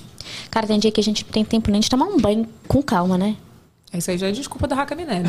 Cê- é sério? não, mas eu tô falando sério, sabia? Não, é verdade. A gente fica na correria e fala, meu Deus, não tomei banho, é verdade. Esses dias a gente foi na casa do meu sogro. Sábado, não, domingo. Aí eu tô lá no banheiro, fazer cocô. Aí eu falo, meu bem, fica com o pra mim. Aí passa um minuto. Mamãe, mamãe, não tem tempo, não tem. Ele já tá nessa fase? Tá. O Lucas começou a invadir o banheiro agora. Eu Não, vou fazer tá. xixi, aí ele entra e fica assim, eu quero, quero ficar com você. É, o Noah fica assim, cocô, mamãe, cocô. Ele fica desse jeito. Aí não tem tempo, sabe? Não, eu sei. Aí às vezes ele, o Noah tá numa fase que ele tá, quer ficar muito com, com a mãe, sabe? Muito grudado. Aí eu falo, meu bem, fica com ele um pouquinho. Ah, mas ele não me quer agora. Eu falo, não, mas... Olha a não- desculpa, olha a desculpa. É. Leva pra lá. Não, pra mim não tem essa, não. Às vezes o Lucas queria ficar só comigo, eu falo, leva lá pra praça. Vai, que ele vai Disfarça, tem que disfarça. disfarçar, É. porque o homem também tem essas coisas, né? De não querer disfarçar. Mas o Lucas me ajuda muito, sabia? Não ajuda, ele faz o papel dele. O pessoal é, fala claro. que não, não, pode... mas é, é sério. Não, o, pessoal, eu- o pessoal não fica bravo quando Fica. contigo, não, quando tu fala Fica. ajuda? Porque eu falava muito isso. Ai, o Diego me ajuda demais, todo mundo. Ele não te ajuda, ele faz o papel dele. Eu falei, tá bom, gente, eu vou falar dessa forma. É, é o papel dele, só que a gente sabe que a gente foi criada numa cultura muito machista, Exatamente. né? Que o homem não fazia isso. Pro homem fazer isso era, meu Deus, ia tá, cair o mundo se o homem E fizesse alguma coisa. todos. Não. Até hoje, né? A hoje. gente tá no século XXI, 22, 21, né? Ah, eu não sei não. Também não. Eu fui dessa aula. A gente tá em qual século, gente? Um. E. Um? 21. É, e é muito difícil você ver um, um homem ajudando a mãe a cuidar da criança. É. É muito difícil você ver. E assim, quando eu postava no início o Diego com o Lucas de bebezinho, me ajudando, revezando, de madrugada que a gente revezava, né? Uhum. O pessoal, nossa, algumas mulheres, né? Algumas mães, nossa, que legal, que bom. Poxa, meu marido não me ajuda em nada. É. Ou então, poxa, meu marido sai e. E não tô falando de pra trabalhar, não, porque tem gente que é por necessidade. Uhum. Tem gente que fala assim, nossa, meu, hoje é sexta-feira, por exemplo. Ah, meu marido hoje saiu com os amigos dele, eu tô aqui sozinho. Ah, mas lá em casa não faz isso nunca. Se você fizer uma vez só, né, minha filha? É. É. Por isso que eu falo que a gente aprende com relacionamento. Porque o meu primeiro relacionamento, pode botar no quadro, zero dias sem falar. Agora, cara, meu primeiro relacionamento, ele, pô, os perdidos que ele me dava, gente. Os pagodes que ele ia sem mim. Nada. Não, aí eu aceitava, mas por quê? Eu- outro dia eu li uma frase também que era isso. A pessoa só faz o que você permite. Exatamente. Eu permitia. É. Ela Lá em casa não tem essa não, minha filha. Se ele fizer, vai ser uma vez só. Aqui, ó, beijos, tchau. Pega suas Exatamente. coisas. Não é? E vem cá, tu pretende terminar a faculdade de moda mesmo? Pretendo. É uma coisa que, assim, é até um. Tô contando aqui, mas eu tenho um sonho, né, de ter uma marca minha, de lançar uma coisa minha. E eu não quero, tipo, fazer uma. Claro, né, se eu, aparecer, lógico que eu vou fazer, mas eu quero eu mesma dar os meus pitacos ali, sabe? Ajudar a falar, ah, isso aqui, vamos fazer diferente. Eu tenho um conhecimento pra falar sobre aquilo, pra fazer aquilo. Então eu quero estudar, ter muita, muito conhecimento pra criar isso. Ah, legal. Eu É. acho um, um- Eu acho. é, acho difícil, né? Tipo assim, eu, quando eu penso em, em, em desenhar roupa, eu falei, meu Deus do céu, eu jamais desenharia. Mas da pitaco eu sou boa pra dar pitaco. Mas eu acho legal você entender. É muito legal. Vai ser uma marca super exclusiva. É, eu quero isso. Vem cá, por que essa pergunta, Renato, de quem fez mais plástica? Eu não sabia disso, não, gente. Eu sei que ela fez algumas. Inclusive, acompanhei alguns vlogs do Lucas Chachuto. Ué, essa é uma boa hora de vocês compararem o Mas já- histórico de plástica de vocês. Mas tu já fez mais de 45? Mentira, eu não fiz isso Quantas você acha que eu fiz? Ah, duas, três. Deixa eu contar. É, duas. Renata, nem tem tanta, nem tem tanta plástica assim. Eu, Ó, eu assisti Eu tô- eu um tô vídeo da. Sonaika em que ela listou uns 500 procedimentos que ela fez ao mesmo não, tempo. procedimentos Ao mesmo tempo. é uma coisa. Sim, é. Então conta aí, Sonaika, vai. Primeiro eu coloquei silicone. Eu tinha uns 20 e poucos anos. Aí coloquei, né? Fiquei peitudinha. Primeiro meu sonho era colocar bumbum. Só que aí depois eu comecei a achar quem tem silicone no bumbum muito. Como é que fala? É muito superficial. Uhum. Aí eu fui decidir colocar prótese no peito. Aí coloquei. Só que aí eu fui e engravidei. E aí a prótese que eu coloquei, eu fiquei muito peituda. Tipo, muito. Sabe o que é muito? Você, tipo, suas costas doer tanto que seu peito tá grande. Eu comecei a me sentir assim. Ele cresceu muito, né? Cresceu. E eu dava muito leite. Graças a Deus eu dei muito leite. Meu leite vazava. Eu tinha que Mesmo ficar. de silicone, né? Aham. Legal. E aí, quando eu novo e tal, eu engordei muito. Engordei 26, qui- 25 quilos. E aí, como eu era muito magra, eu espichei muito a pele. Aí eu emagreci da minha gestação, só que eu fiquei com, com aquela Flacidez. flacidez, entendeu? Que não ia acabar. ia acabar, mas eu tava me cobrando muito pelo que a sociedade impõe, né? A gente acaba fazendo isso. E aí eu fiz a abdomino- abdominoplastia, fiz a redução do peito, tirei pele do meu peito e coloquei Uhum. uma prótese menor. Mastopexia. Mastopexia. Com prótese. É, e só. Gente, não tem nem essas cirurgias todas. Você quer que eu te liste aqui? É, e, co- e coloquei a gordura que eu lipei da, da- dessa parte aqui sim. Uhum. No bumbum. Gente, nem tem Pronto. essa cirurgia toda. Eu vou fazer um vídeo das minhas cirurgias plásticas. Já passou, já passou de 10, eu acho. Você passou? O quê? Eu, eu acompanhei a sua saga do peito. É, minha filha. É, tudo bem que teve. A última do peito que eu tirei o silicone foi totalmente saúde mesmo. Eu tava tendo. Fui parar no hospital duas vezes com falta de ar e o pessoal achando que eu tava infartando. Caraca, é muito interessante eu conversar com você assim agora, porque assim, a gente vê no vídeo, não é o que a gente ouve da pessoa assim. Eu sei que você é, é muito verdadeira no- nos seus vídeos, mas, Uhum. por exemplo, eu nunca senti incômodo com a minha prótese. É, você acho- sempre sentiu com as suas? Eu sempre senti e eu não acho que. Mas eu não acho que foi só o problema, porque eu tive dois problemas. As pessoas me acham que eu tive um problema só com a prótese. Eu tive dois problemas. O erro médico, que foi assim, quando eu já tirei o, o- o curativo, eu olhei aquela prótese e eu falei, cara, não tá certo isso aqui. O peito tava totalmente torto e ele tava com cara de que abrir. E abriu. Terceiro dia ele começou a abrir, abrir, abrir, abrir, abrir. Então, primeiro eu tive o erro médico, certo? E assim, por conta, talvez, do erro médico, eu sentia muita dor. Então, eu passei um pós-operatório de três meses tomando remédio, assim, analgésico, de tantas e tantas horas, porque era muita dor. De eu falar assim, meu Deus, que arrependimento, quero tirar isso, porque era muita dor. Então, tipo, nem todo mundo tem isso, Uhum. né? Mas aí eu acredito que tenha sido por conta do erro médico. Passado alguns anos, que meu peito fechou com nove meses, isso assim, depois da Caraca, cirurgia- demorou nove meses. Nove meses, eu E tu ficava com o peitão. Peitão, ó. Peitão. É um peitão mesmo, minha filha, Com- que eu não pedi aquilo tudo, não, ele É, com o peito ca- fica com coisa aberta, com o negócio aberto. Eu botava, fazia os curativos pra não, não pegar infecção, né? E limpava duas vezes no dia e tomava banho daqui pra Meu Deus baixo. do céu. Tomava aqui pra baixo. Aqui pra cima era lenço, que o Diego passava lenço em mim. E aqui o rosto eu lavava na pia. Era assim. Fiquei nove, Nove meses tomando meses banho assim. isso. É, porque não podia, porque tem uma bactéria na água que come carne. Aí falou: se tu pegar essa bactéria, vai necrosar tudo, vai, pegar, vai comer tudo. Aí fiquei com medo. Cara, mas ah, você é muito foda, porque eu Cara. tinha entrado numa depressão sinistra. Não, é isso que eu tô falando. Quando eu tipo, falo da saúde mental, que eu falo que eu sou forte, é porque não é eu não, minha filha, é Deus. Porque eu não sei como. Eu fiquei muito mal na época, assim. Mas quando meu peito fechou, eu não falei isso, mas eu, eu engravidei logo depois. Meu peito fechou, tipo, em janeiro, em. Eu. Não, meu peito fechou. Em novembro, eu engravidei em dezembro. Foi tipo assim, nove Aham. meses depois. Aí eu engravidei. Em fevereiro, no carnaval, meu peito inchando, inchando, abriu de novo. Eu grávida. Eu grávida, meu peito abriu de novo. Tem até uma foto. Aí meu, o outro médico que tava cuidando de mim, que já não era o mesmo médico, falou: passa Dersane, vai passando Dersane, que era um óleo, né? O Dersane. Fui passando, fechou de novo, não demorou. Foi tipo assim, um Que desespero. fechou. E aí, o que, que aconteceu? Depois eu tive outro problema, que foi a rejeição da prótese, que foi a síndrome ásia. Eu comecei a sentir cabelo caindo, muito cansaço. E aí eu comecei a achar que era da maternidade. Ah, pô, mas aí o Lucas começou a dormir a noite toda e eu continuava cansada. Tá estranho. Eu senti uma- um cansaço, uma fadiga enorme. Entendeu? Então eu tive Entendi. dois problemas, não foi só o problema do silicone. E não é pra todo mundo, é isso que as pessoas têm que entender. Que você, por exemplo, não teve, É. não tem. Você não sente essa rejeição. Sua prótese não encapsulou. E aí, quando eu falo do silicone, eu falo assim, gente, eu não levanto uma bandeira pra você não botar o silicone. Eu levanto a bandeira de que você tem a informação que eu não tive. Porque a maioria dos médicos, não, não tô falando todos, mas a maioria não vai te falar o que pode causar. A maioria. Ele vai botar e depois você vai, é, vai saber se acontecer. E se não acontecer, graças a Deus que não acontecer. Agora, uma outra coisa que as pessoas têm muita ilusão do silicone. Ah, o peito vai ficar duro pra sempre. Não. O peito cai. Aham, Inclusive, ele cai jeito. mais rápido até por causa do peso. Aham. Né? Se teu peito, por exemplo, o peito natural, ele cai muito menos, porque ele não tem peso do silicone. Então as pessoas acham que é uma cirurgia pra sempre. E não é pra sempre. Por mais que hoje em dia a cirurgia. Ah, a prótese agora não tem mais data de validade, pode ficar 10, 15 anos se não encapsular. Beleza, mas vai ter uma hora que você vai, ter que, trocar, tirar. é. Então hoje eu tenho condição pra fazer. E amanhã? Eu vou ter?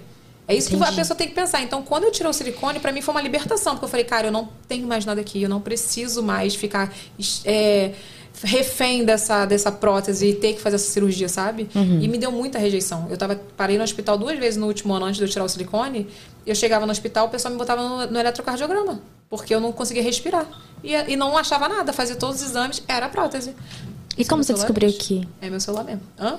Como você descobriu que era a prótese? Porque eu fiz todo o rastreamento, fiz, fiz to- tudo, fiz é, aquela que negócio que tu entra dentro, qual é o nome? Ressonância. E não dava nada. A única coisa que, que eu estava era com a prótese encapsulada. Então era a prótese que estava irradiando aquela dor pro corpo todo. Tirei a prótese. Nunca mais tive o problema da, do que eu fui parar no hospital assim. Aham. E meu cabelo começou a crescer super. Eu parei de ter o cansaço. Eu tinha muita espinha, muito assim. Tudo bem que eu fiz o tratamento depois com o Alcutan, mas tipo, não tinha. Eu tive vários surtos, assim, vários problemas depois do silicone. E isso é a síndrome asa. Se tu pesquisar, são vários sintomas que cada um desenvolve um. Você pode desenvolver um, você pode desenvolver dez. Eu tinha vários, eu tinha tipo vários. Se eu te falar, se eu listar aqui, enxaqueca. Eu tinha muita enxaqueca. Caraca. Então foi isso, sabe? E a gente começou a entrar nesse assunto aqui e ficou, né? Na, na da prótese. Esse assunto é um assunto recorrente aqui no É programa. recorrente. Mas resumindo, eu fiz muita cirurgia antes, porque quando eu entrei nessa. Acho que nessa bolha de. de porque virou uma.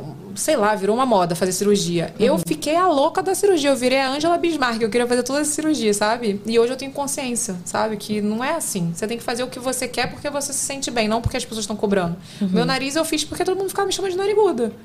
Aí eu fiz, fui passar por três cirurgias, porque as duas primeiras foi com o médico que fez meu erro do peito e me deixou sem respirar. Então eu fiquei com. Tive que fazer duas. Aí a terceira foi de correção. Entendeu? Então, assim, foi só, só merda, cara. Mas você fez nariz e peito também. Ou você fez lipo? Nada, cara, eu fiz tudo que você possa imaginar. Teve uma época que eu tava doida. Cara, eu fiz tudo! O procedimento chamaram nascer de novo. Olha aqui, Ela fiz passou. nariz três vezes. Vamos lá, vamos contar. Três rinoplastias. Tá. Aí fiz lipo de papada Aham. e bichectomia. Cinco. Ó, deixa eu até falar, essa bichectomia foi do nada. Do nada. Um dia Foi. tô eu em Sério? casa. Tô eu em casa organizando um evento que a gente vai fazer segunda-feira. Fala, Renato, acho Tô que não operada. vai dar pra gente ir no evento, não. Por que que houve? Cara, eu fiz a bichectomia, tô ferrada aqui, tô fodida. Eu, E caralho. ele mandou eu ir. Ele mandou eu ir. Falei, você vai operada. Aí eu Você vai. tirei- eu Quem tirava- mandou você eu- operar? Aí chegou foto no evento, assim, ó. e ela assim, ó. Tadinha. Tadinha. Mas, mas, mas eu fiquei do seu lado, falei, agora vamos parar um pouquinho. Aí a gente parava Não, um e eu pouco. com dois pontos do lado, um do outro, e beijando as pessoas assim, ó. Você não todas conseguia nem rir. Não, todas as fotos assim, ó. Biquíni de pato. Quem tirou foto comigo naquele encontro, tô toda assim, ó. Aí, beleza, cinco, né? Bichectomia. Três ginoplastia, silicone. Seis. Duas lipos. Sete. Não, oito. tá contando bem. O que mais, gente? Não lembro. Aí tirei Isso, o... assim, 3 litros de botox. Ah, isso Não, aí botox não, não é litros de. Ah, preenchimento. Eu, hein? Sou linda, maravilhosa do jeito que eu nasci. Depois eu tive que tirar o silicone. Ah, foi muito não, 10. 10. Tá bom, tá, Tá bom. tá menos que um recém-nascido, é, mais que um recém-nascido, menos que a Angela Bismarck. Ah, vai te catar. A Angela Bismarck fez 42 cirurgias, eu acho. 42 é muita cirurgia, gente. Vai demorar pra eu, pra eu encostar nela. Caraca. 42. Mas ela Mas era, nem tem o que. ela era casada com o cirurgião plástico. Tá certo, a ela, Ah, economizou. lógico. Não, se fosse eu, lógico, eu também ia fazer. E ela depois, acho que ela separou do cara, arrumou outro cirurgião plástico. Tá certa ela, eu. O marido dela morreu, Evelyn. ah, morreu. Morreu, Evelyn. Desculpa. Mas ela, mas ela casou com outro cirurgião plástico. Casou, isso é verdade. Não foi? E tu teve cobranças assim, das pessoas por ter feito cirurgia plástica ou não? Tive. Sério? Aham. Assim. Porque assim, eu sempre falei, ah, a gente tem que ser feliz com o corpo que a gente quer. Né? Sempre, sempre preguei isso. Eu, por exemplo, no início eu era contra fazer lipo. Até eu ter a barriga plástica. Entendeu? Ou não? Tá Entendi, confuso, entendi. entendeu? E aí quando eu fui, ah, mas você não falava de que nunca ia fazer lipo, que não ia colocar silicone? Eu falei, ah, falava, mas a gente muda de ideia, né? Você tem que estar feliz com o corpo que você quer, tá. E eu falo, se você é feliz com o corpo que você tem, ótimo. Se você quer mudar, ótimo também. O dinheiro é seu, você que vai pagar e faça o que te faz feliz. Eu sou muito dessa, sabe? E a gente muda de opinião Muda. também, gente. Ainda mais quando a gente precisa. E a melhor coisa que eu fiz foi fazer a lipo, assim, me deu uma. Porque eu dei depressão pós-parto, né? Já Uhum. tinha depressão, aí no pós-parto, aí o negócio. Como é que foi uma tua depressão pós-parto? Cara, eu, eu sou uma pessoa que me cobra muito. E aí no início tava só eu e o Lucas. A gente não tinha ninguém. Então, assim, eu achava que, eu não, que o Noah não podia chorar, eu achava que eu tinha que dar conta de tudo ali sozinha, de organizar tudo. Até que teve um dia que eu surtei em casa. Falei assim, pega o Noah. Aí ele pegou. Eu sentei assim, ó, no canto assim do chão, da casa que a gente morava em São Paulo. Eu chorava, eu chorava, parecia que minha mãe tinha morrido, sabe? Eu chorava. Sabe? Aquela coisa. Bem surto assim. Bem mesmo. surdo, surtado. E aí eu comecei, caraca, eu não sou uma boa mãe pro meu filho. Meu Deus. Por que que eu que por que que Deus me deu um filho? Eu não, não vou conseguir ser mãe. Não vou ser uma mãe boa pra ele. Então isso pegou muito em mim, muito, muito, muito. Aí eu ficava naquela, será que eu amo meu filho o suficiente? O amor que uma mãe tem que ter pelo, pelo filho? Vinha demais isso na minha cabeça, sabe? Muito. Nossa, bem depressão pós-parto mesmo. Bem, Mas rejeitar ele, tu não rejeitou, não. Não, essa eu não tive. Eu tive o de proteger demais e de achar que eu não amava ele o suficiente. Que coisa. É, eu olhava pra ele assim e eu chorava de dó dele, que eu pensava, caraca, eu não amo esse nenenzinho, a coisa mais fofa do mundo o suficiente que uma mãe tem que amar um filho. Eu ligava pra minha mãe, tadinha. Minha mãe, meu Deus, minha mãe é um anjo na minha vida. Eu ligava pra ela e falava assim: Mãe, eu não amo o suficiente, e agora o que é que eu faço? Que louco, Como que é né? o amor de uma mãe? O que, que é o amor de uma mãe? Até eu entender o que é o amor de uma mãe. É, foi, Muito- foi bizarro. É, a cabeça muito louca, né, cara? É. E aí depois foi a fase também que eu arrumei uma babá. Nossa senhora. Aí veio a internet, né? Pra cima. Quanto tempo ele tinha quando tu arrumou a babá? Quatro meses. De quatro, é. Tu foi mais inteligente do que eu. Eu fui até agora. Com Não. quase três. Pois eu falo, minha filha, quando eu tiver outro filho, já vai. A Tata já vai ficar e já vai continuar, sabe? Não é. A gente tem uma coisa na cabeça que a gente acha que a mãe tem que dar conta de tudo. mas Eu tinha não. isso. E eu achava que eu ia ser menos mãe se eu tivesse uma pessoa pra me ajudar. Na verdade, eu tive mais qualidade de vida. Hoje, tipo assim, eu tenho mais. Sabe uma, uma frase que eu escutei da minha terapeuta um dia? Ela fala: não adianta nada você estar com seu filho 24 horas por dia, brigando com seu filho, não dando atenção, não dando carinho, gritando com o menino. É muito melhor você estar duas horas com ele e nessas duas horas você ser mãe, estar presente, dar carinho, dar atenção, do que 24 horas com ele, brigando com ele e não, não sendo a mãe que você consegue ser pra ele. É verdade. É. E aí é isso, sabe? Hoje eu tenho a Tata, que é meu braço direito com o Noah, ela me ajuda super. É, não, não me arrependo de ter tido babá. Se eu soubesse que era tão tranquilo, eu teria tido antes, armado antes. Porque, cara, a gente precisa, porque a gente, quando vira mãe, esquece muito da gente, Uhum. né?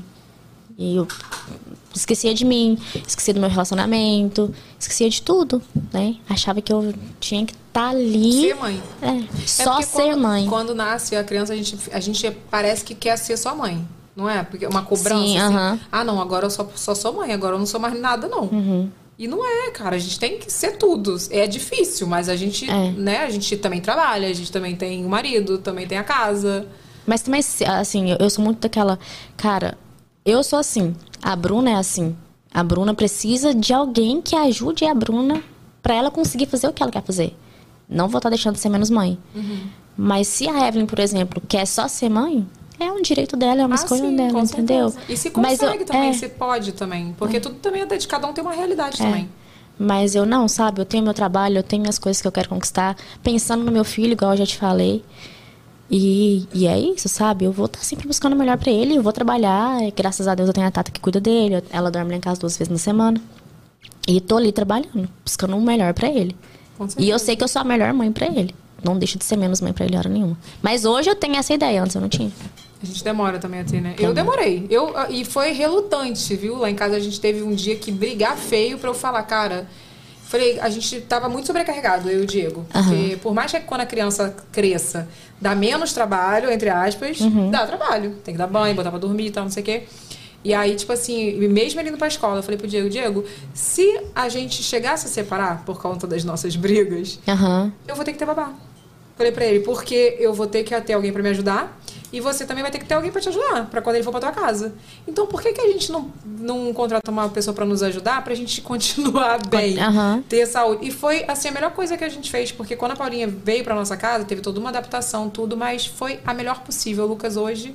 Ontem ele tava falando, tia Paulinha, eu amo você, sabe? Aí eu falei assim, gente, isso é tão gratificante, porque eu vejo que o quanto ele realmente gosta dela, Aham. sabe? Tem um carinho por ela. Mas você, você, por exemplo, colocou ele na escolinha com um ano e meio. Um ano e meio.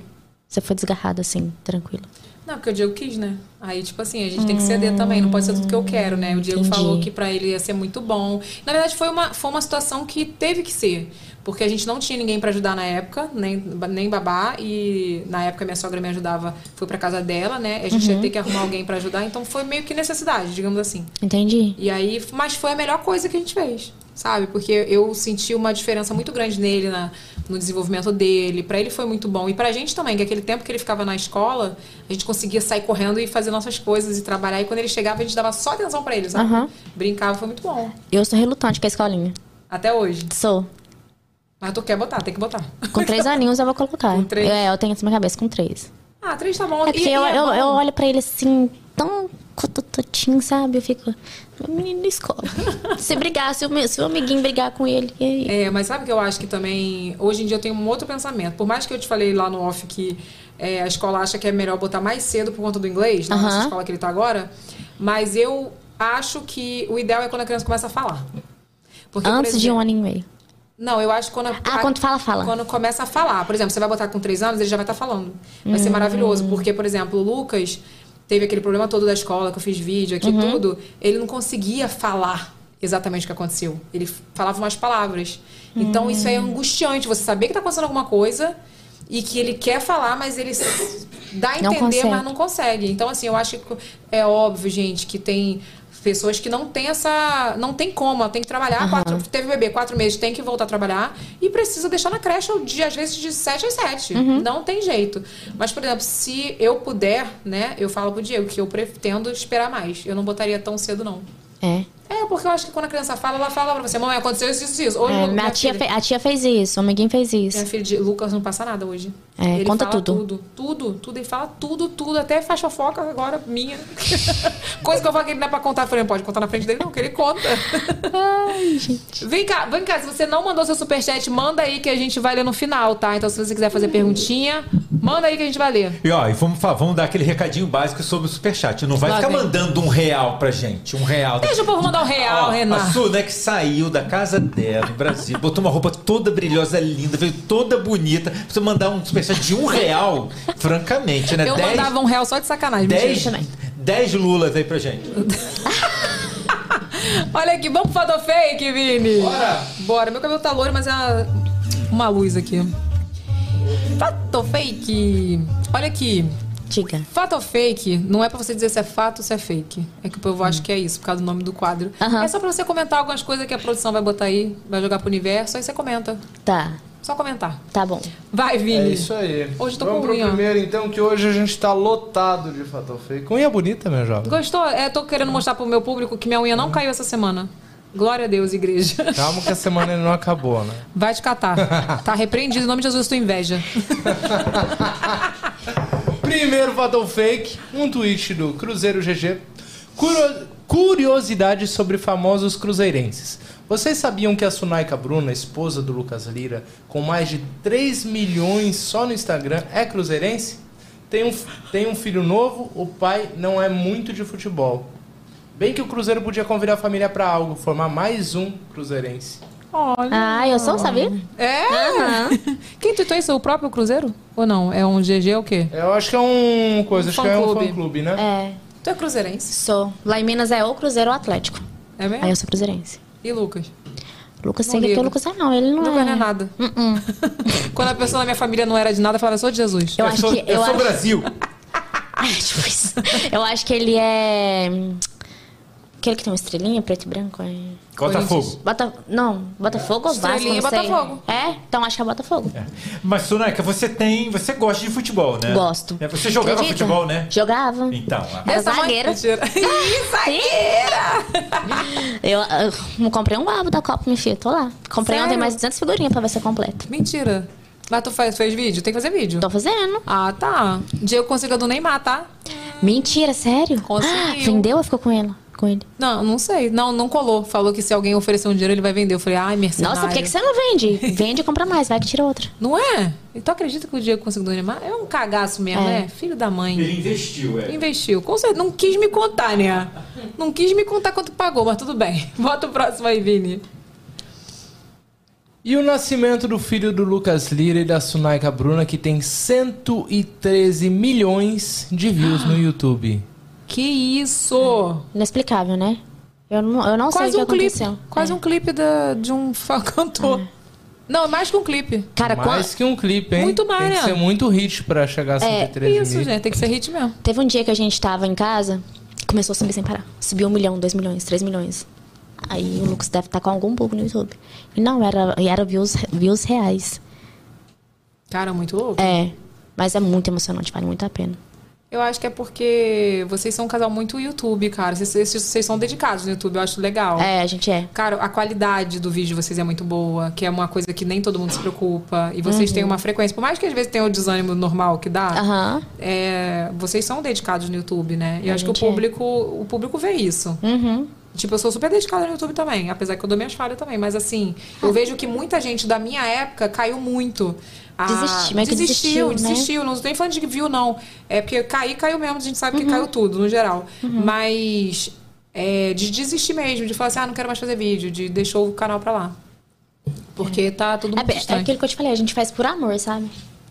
E você também, com certeza, você faz por amor. depois certeza. Você não larga.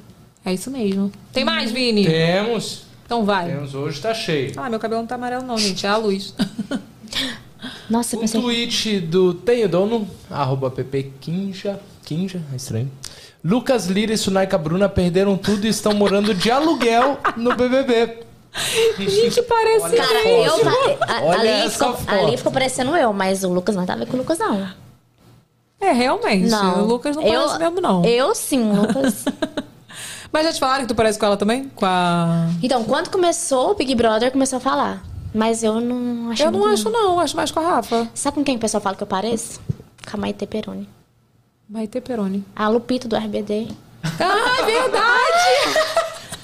Olha só, pessoalmente, a gente conhece as duas pessoalmente, a Slo e a Sunaco. É verdade, Não, não nada a é ver. parecida. Não parece, né? Não, Não parece. parece. Parece mais com a Rafa Kalimann. É, né? Parece. Mas Se tu tivesse o aproveitando- cabelo mais claro, ia ficar idêntica. Aproveitando que a gente tá falando de parecimentos, deixa eu entrar então já com o próximo, que é exatamente sobre isso. Então vai, meu filho. Um tweet da Ju Mendes. Por algum motivo eu acho a Camila Cabello e a Sunaika Bruna parecidas. Também nada a ver. Não. O pessoal, ó, o que- que mais falam que eu pareço é com a Lucy Haley. Lucy Haley, como é que fala? Lucy. Lucy. Lucy. Vamos pesquisar. Hale. Quem é Lucy O pessoal Hale? fala que eu pareço com essa. Vou pesquisar porque eu sou dessas. Liars. É, essa Quê? mesmo. Pra Little Lucy- Liars. Já tô caçando a imagem aqui. Não, apareceu pra mim Lucy Alves. Lucy o quê? Lucy o quê, gente? não. Não. Lucy o quê, gente? Lucy Hale? H-A-L-E. H, Re- H-E. H-A-L-E. é, H-A-L-E. A. Já tô pegando aqui. né? Haley. Parece. Parece. Pera aí que nós Acho- vamos jogar pro público. A gringa, gente. Gente, que gringuinha. Aqui, essa aqui. Parece. É, eu já não acho. Eu acho que aquela Sério? foto tá ali no início. É, Aqui, aqui. Carinha de tu. parece. Parece um pouco. Mas a que eu mais acho é a Lupita. Acho que é porque eu era fã de Rebelde. A Lupita é demais. Se você não acredita, eu então estou falando da Lupita. Isso é, isso é coisa do Rio de Janeiro, né, cara? Isso é um funk, tu acredita? É? A Lupita é demais. É um negócio assim. Calma aí. Tá. Deixa eu ver. Lupita. Parece. Caraca, parece mesmo. É com, com ela. Pita, não. pita, pita, o nome dela. Nossa senhora! Gente, essa música era muito minha adolescência, cara. Parece, parece, mas não parece. É. Parece mais a Rafa ainda, tá aqui É? mais a Rafa. Não, o Vini vai botar aí? Tava tentando, mas como eu tava tentando roubar do Instagram, não tá me Olha aqui, deixando. Lupita. A Lupita é demais. Não, mas essa aí não tá parecida, não. Qual que tu acha aqui? Pega aqui, peraí. tipo, tipo, aquela, tipo aquela menina Peraí. que tá tentando falar que o boy é bonito. É, tá peraí, essa tá feio. Não, essa aqui ele tá feio. É. Vê se tu acha alguma que tu acha que parece. Igual eu com a Anitta, cara. O povo acha que eu pareço com a Anitta. A cara dela. Nada a ver. Parece sim. Até hoje, tu acha? Aham. Tem nada a ver. eu, pareci, eu achava que eu parecia uma época que ela tava com menos plástica e eu também. Sabe o que eu acho que parece? Hum. O narizinho. É, muitas plásticas, inclusive eu e ela. É. Ai, Mas eu- hoje, hoje eu acho que não parece, não. Tu acha? Ô, Vini? Que Na nada a ver, né? propaganda, eu falei até pro Renato, na propaganda da Nuvem Shop eu achei. Muito. Da Nuvem Shop? Essa, eu essa última? Essa. Não, essa Ah, última. que nessa última? lançou. É, achei. Eu acho que é porque a gente é carioca e a gente fala o sotaque muito parecido. Cara, hoje eu vim falando com meu primo. É, é, mu- é, nós tô passando. Ela achou uma foto da Lupita parecida, tá só passando. É, eu tô tentando Ó, achar. eu consegui Aqui, uma, uma imagem da Lucy Hale. A Lucy Hale eu achei parecida. Tá, vou jogar aqui no, no meio da tela pra você ver. Vai. Aí vocês tiram a, a conclusão de vocês. Bota minha câmera aí depois. Não, agora. Nossa, essa mulher é linda. Ah, eu acho parecido sim. Aí, ó, olha pro lado. Faz, faz, o faz, a- faz o perfil. Faz o perfil, que a gente tem que. Olha lá. ah, parece sim, cara. Parece. Tá até o cabelinho tá igual, foi É. é... foto que me pareceu. Ah, tá assim. Bota minha câmera aqui, bota minha câmera aqui. Calma aí, meu jovem. Lupita. Pita, Lupita. pita, pita. O nome dela é. Nossa. Nada a ver, Lupita. Não, Você é. acha que não? Nada a ver. Cara, eu acho, acho que é porque você manda. Aquela vo- fonte, voz da sua cabeça. É, tipo, é exatamente isso. Pô, se tá na internet é verdade. Tem mais aí não, Inclusive, eu acabou? já achei um argumento pra derrubar o teu bebê Gil, tá? Ih. É. Mas eu, é, depois eu vou te falar um negócio, sabe o quê? Eu fiz um vídeo com a minha ginecologista e eu falei exatamente sobre isso, porque hoje eu uso dois anticoncepcionais. Olha o medo. É, e o Lucas se previne ainda. Olha.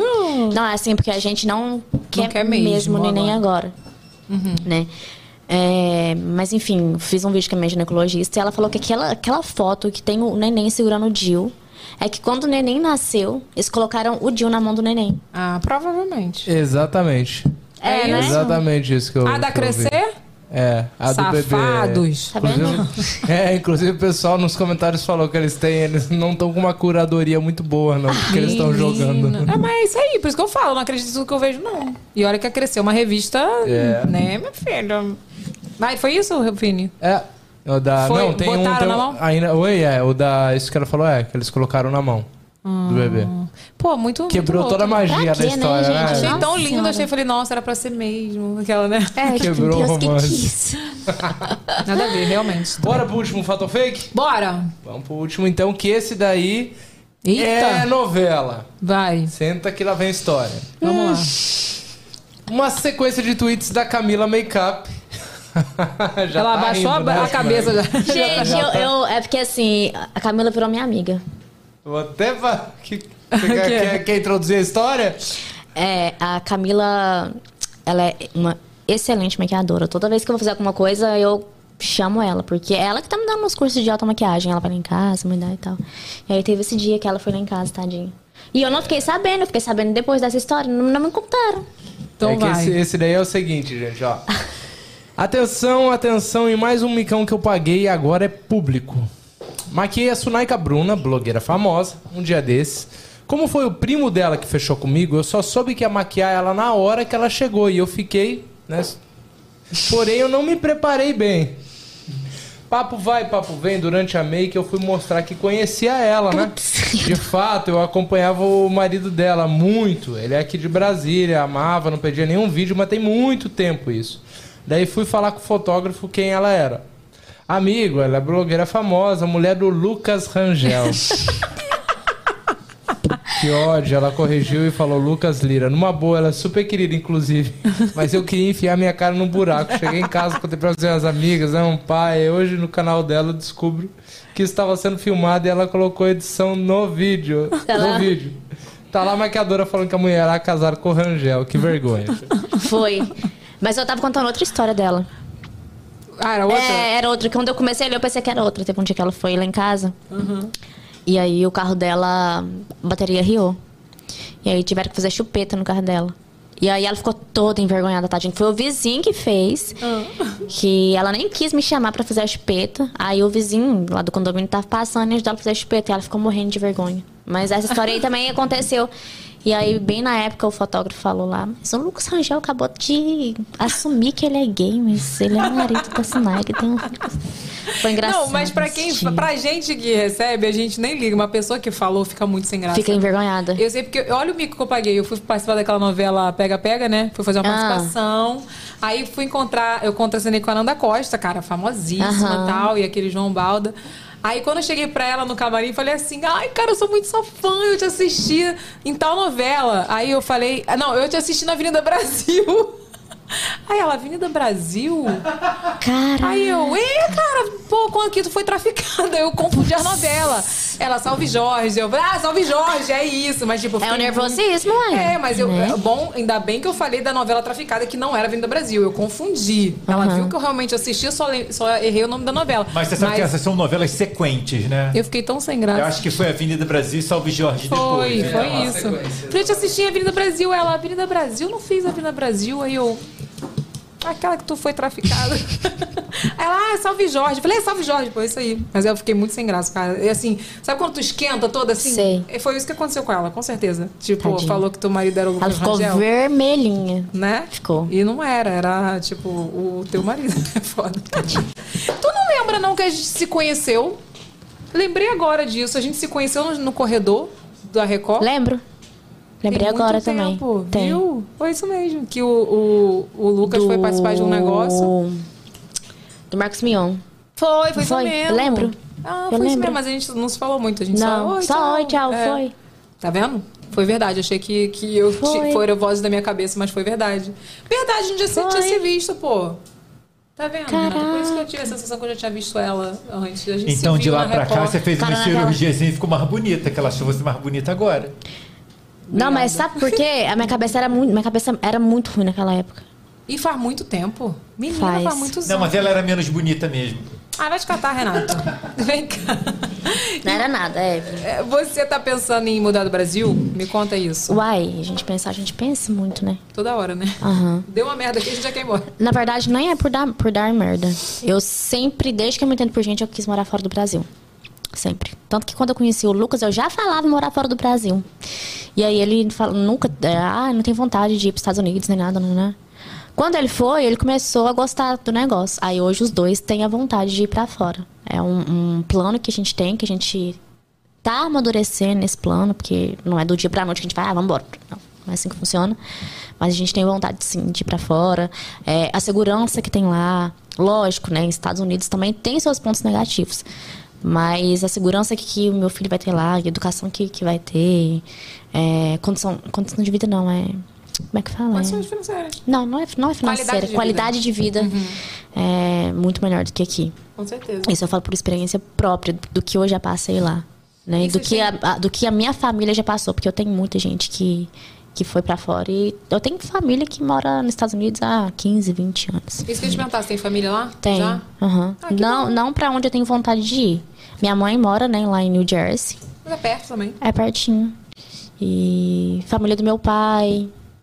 E eu tenho muita vontade. Muito. Teu pai mora aqui, no Brasil. Meu pai mora em Minas.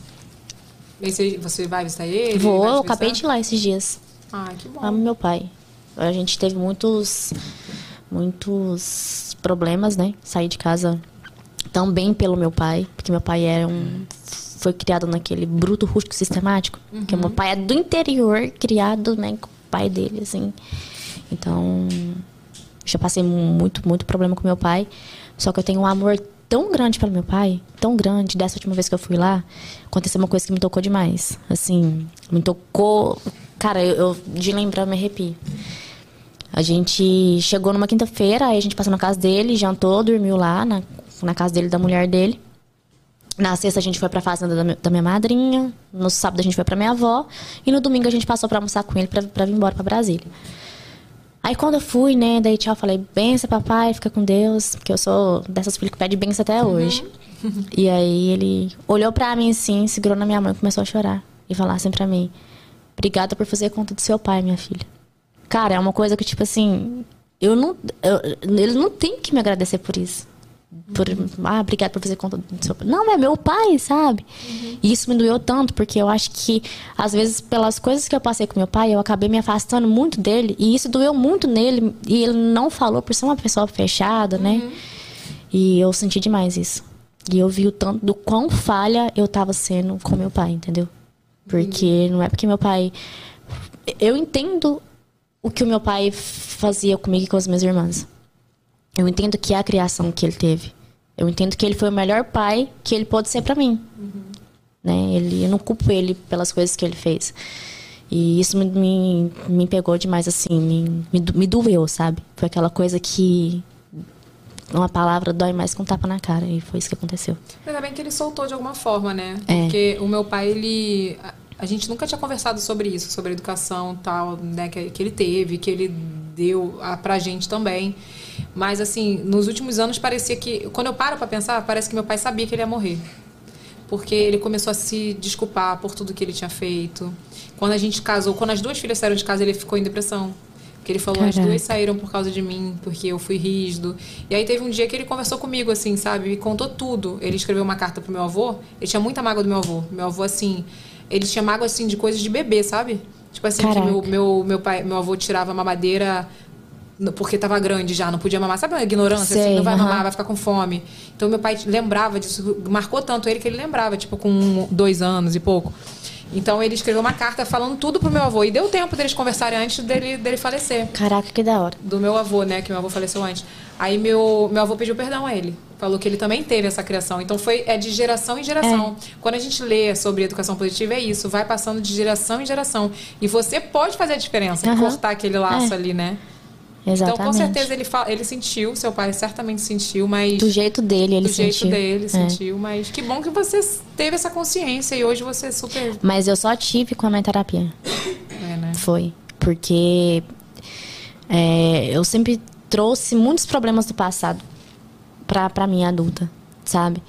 E eu, ai, mas meu pai fazia isso, mas meu pai fazia aquilo. Mas eu nunca tinha parado e me colocado no lugar do meu pai. Pensado é, como se eu, se eu fosse meu pai, sabe? E hoje eu entendo. E eu, caraca, hoje eu paro e penso assim: meu pai foi o melhor pai que ele pode ser, mesmo não dando dinheiro pra gente, mesmo não me dando um abraço, mesmo não falando eu te amo, mesmo não- porque meu pai não era assim. Eu fui escutar um eu te amo do meu pai, que acho que eu já era mãe já. Sabe que eu também? Mas não depois de mãe, não. Um pouquinho antes. Pois é. E aí depois que ele falou, parece que é libertador, né? Ele Aham. não desligava o telefone sem falar que me amava. Pois é. E aí é uma coisa tão, assim, você falou e eu me, me recordo muito. É, eu tinha medo do meu pai. Meu pai nunca me bateu. Uma, é, uma vez ele me deu um puxão só, que eu fiz xixi na calça. Tanto, tanto medo que eu tinha do meu pai. Porque eu via ele fazendo coisas dentro de casa, né? Tipo, não de agressão. Mas eu via a forma bruta e rígida que ele era. Então, meu pai, um olhado assim, já era motivo de. Sabe? Vai me matar. Teve, nesse dia que ele me deu um puxão, eu fiquei seis meses sem falar com ele. Tu tinha quantos anos? Eu tinha uns 13, 14. Até que eu peguei e escrevi uma carta pra ele. Escrevi uma carta e dei pra ele. Aí ele pegou e leu a carta, ele pegou e me chamou. Ele, olha, eu, eu fiz isso pensando no seu melhor e tal, mas foi por culpa, culpa da minha irmã. que ele me deu um puxão. que raiva. Mas é, ho- hoje eu tenho essa maturidade, assim, pra entender o porquê do meu pai ter sido como ele foi. E eu não guardo rancor, sabe? Eu também não. Não. Porque é o que eu te falei, vai passando de geração em geração. É. E tudo, tudo é trauma. Ele passou pela mesma coisa, sabe? Só que meu pai E- batia muito. Então, por exemplo, o meu pai passou, meu pai apanhava, né? Meu pai, putz, meu avô era muito, mas muito, mas muito bruto. Muito. Então, meu pai apanhava muito e ele não. E ele achava que era normal, entendeu? Então, talvez essa criação que ele passava pra gente, essa educação que ele dava pra gente, ele achava que talvez seria uma coisa normal. Sendo que hoje a gente olha e não vê que era normal. Que a gente só queria um abraço, às vezes. É verdade. Né? Que bom só- que a gente tem informação hoje, né? Pra É. saber, pra quebrar esse ciclo vicioso. Porque a gente acaba trazendo, não adianta. Muita gente acaba trazendo, né? Uhum. Eu tenho amigas que falam, tipo assim, não, eu bato mesmo, porque eu tô aqui, ó, sou super educada e meu pai me batia e eu sou uma pessoa de bem, amo meu pai, não tenho raiva do meu pai. Eu falei, gente, eu tô- uma amiga minha falou assim, ah, mas me, me bateu, eu não morri. Eu falei, mas era pra morrer? Sabe, assim? Então, assim, que bom que hoje a gente tem essa informação, sabe? Eu, eu falo que não é fácil você fazer educação positiva, cara. Tem hora que a criança samba na tua cara, né? Tu vai ver a hora que, que, que o Noah começar a falar mesmo. Que, cara, tu fala umas coisas que tu fala assim, meu Deus, quem aprendeu isso com quem? Sabe? Uhum. Mas é, é, um, é um exercício. É dia após dia, né? Enfim, e temos que quebrar esse ciclo vicioso. Exato. Me conta de projetos novos, que, que novos, projetos novos que vem por aí. Ah, então. Que possa contar, né? Então, é esse de, de ter uma marca minha, de lançar uma marca. É um, um projeto que eu tenho, é uma coisa que a gente está se estruturando para isso. Porque já tive essa ideia outras vezes, só que é igual eu te falei, eu não vou trazer uma coisa pro meu público que eu não tenho propriedade para falar sobre aquele assunto. Então eu tenho muito essa vontade. É, tem um, um projeto também aí que tá em gaveta há muitos anos, que é fazer o Bruna Viaja. Que é sair viajando, tipo, vou passar uma semana lá no Canadá vou, e vou vis- vis- visitar lugares que não são explorados por turistas. Mostrar Legal. esse outro lado. Eu tenho esse, esse projeto que eu quero começar a fazer em breve. E o de Bruna na cozinha também, eu quero muito. Eu gosto muito de cozinhar. Cozinhar pra mim é uma terapia, sabe? Eu gosto também, sabia? Gosto. Só me falta meio o tempo mesmo. É, então, tipo. Não que você que faça tem tempo, entendeu? É. Tem que separar esse tempo, mas eu gosto. É. Qual era o nome do meu quadro mesmo? Tinha um quadro de cozinha. Não era farofa. Era a cozinha da Regli? Sei lá, nem lembro. Eu fiz aí uns vídeos. Olha, eu fiz umas receitas, minha filha. É, Que né? só Jesus. Boa, boa, mas só que tudo com glúten, né, minha filha? Tudo. Quero fazer umas coisas mais saudáveis, né, Renato? A gente fez aquelas piroquitas, lembra? A gente fez, teve. Tu já fez Veda, né? Com certeza. Todo youtuber já fez Veda na vida. Vídeo todo dia. Não. O quê? Eu fiz de segunda a sexta só. Uma vez. Tu nunca fez Veda? Era 30 dias de vídeo. O Lucas agosto fazia. e abril. Então, eu fiz, né? Aí tinha um dia que eu falei, fui lá na casa do Renato, falei, Renato, vamos fazer um, um biscoitinho, cara. Os biscoitinhos ficou igual umas piroquitas, assim. Aí a gente apelidou de bi- biscoitinho piroquita. Entendi. Entendi agora o nome. Está lá o vídeo no canal. Olha aqui, quero Depois saber. Quero saber uma qualidade e um defeito seu. Putz. Teimosa. Primeiro é um defeito, né? Taurina, né? Tá Aham. explicado. Ai, meu pai, olha o que me espera. É. Mas é teimosa. Tipo assim, tô falando que esse copo aqui é de plástico, eu tento te provar de todas as formas que ele é de plástico, mas ele é de vidro. Entendi. É, teimosia. é. Ai, meu pai. É, e eu, assim, eu vou na minha palavra ali até que alguém prove o contrário. Ah, mas isso é bom. É. Ah, Não deixa de ser uma qualidade pela, pela determinação da palavra ali. Tem que, né, sei lá. Tá, e um- um- uma qualidade que eu acho que também talvez seja um defeito é ser muito sentimental. Também é uma qualidade com É defeito. uma qualidade e um defeito. São as duas qualidades, é, são porque assim, se eu gosto de você, eu te amo, entendeu? Eu tenho um carinho mesmo por você. Eu sei. Eu não sou tipo, ai. Não. E aí, isso é um defeito, porque você se entrega demais. Porque eu me dou demais em todos os meus relacionamentos, tanto de amizade quanto de, de tudo. Tudo. E aí, depois, quando você é frustrado com alguma coisa, pra mim o mundo acaba, assim. Gente, eu tô, parece que tá falando de quem aqui? De mim mesmo. Eu vi a Evelyn Regli aqui. É. Será que você é teimosa? Não, de, de, não de teimosa, não. Ah. De. Sentimental. Sentimental. Sentimental? Ela falou quando gosta, ela gosta, faz tudo pela pessoa, mas quando, quando a pessoa dá mole, ela já era. Ficou. É, eu sou. Né, Renata? A gente tá falando sobre isso. Cara, Estavas eu, falando sobre isso hoje. é, eu, Eu sou sou. assim também. E assim, não adianta depois. Por exemplo, briguei com alguém. Eu tento até o último minuto. Quando eu falo desistir, acabou. Não adianta. Evelyn, pode vir. Assim, Deus não, né? Porque Deus a gente não brinca com Deus, mas pode vir o, o capiroto lá de baixo e falar: ai, você vai- não, não, não, não vou. Não sei como é que é. Tipo, depois que, de- que, que quebrou, É, não quebrou, quebrou. mais. Eu sou assim Pode ser um também. egoísmo, talvez. Pode ser orgulho, não sei. Mas eu sou assim. Talvez seja um defeito também, mas eu sou. Não, mas eu pedi só um, não precisa falar todos, não. Aquela. Já vai falar, não, a orgulhosa também. É. Tá bom, um defeito só tá bom. Não precisa falar todos, não. E vou te fazer a nossa pergunta de milhões, né, minha filha? Tá rica? Não. Quem dera se eu tivesse. Aqui minha cara pra ela. Acredito ou não acredito, Renato? Tô rica de amor do meu filho. Ah. Do que o dinheiro não compra, tô rica. Acreditei, acreditei. Vamos pro superchat? Vamos para o superchat, Renato. Tomara que tenha superchat de um real aqui. Pra calar tua boca. Pior que tem. Eu sabia. Olha aqui, vamos, vamos ler. A Maria Luísa, ela só mandou só, Maria Luísa, né? Ela não soube escrever a mensagem. Então, um beijo pra Maria Luísa. Manda beijo, né? Porque aí a pessoa não conseguiu falar. A High Green Fotografias também não conseguiu mandar.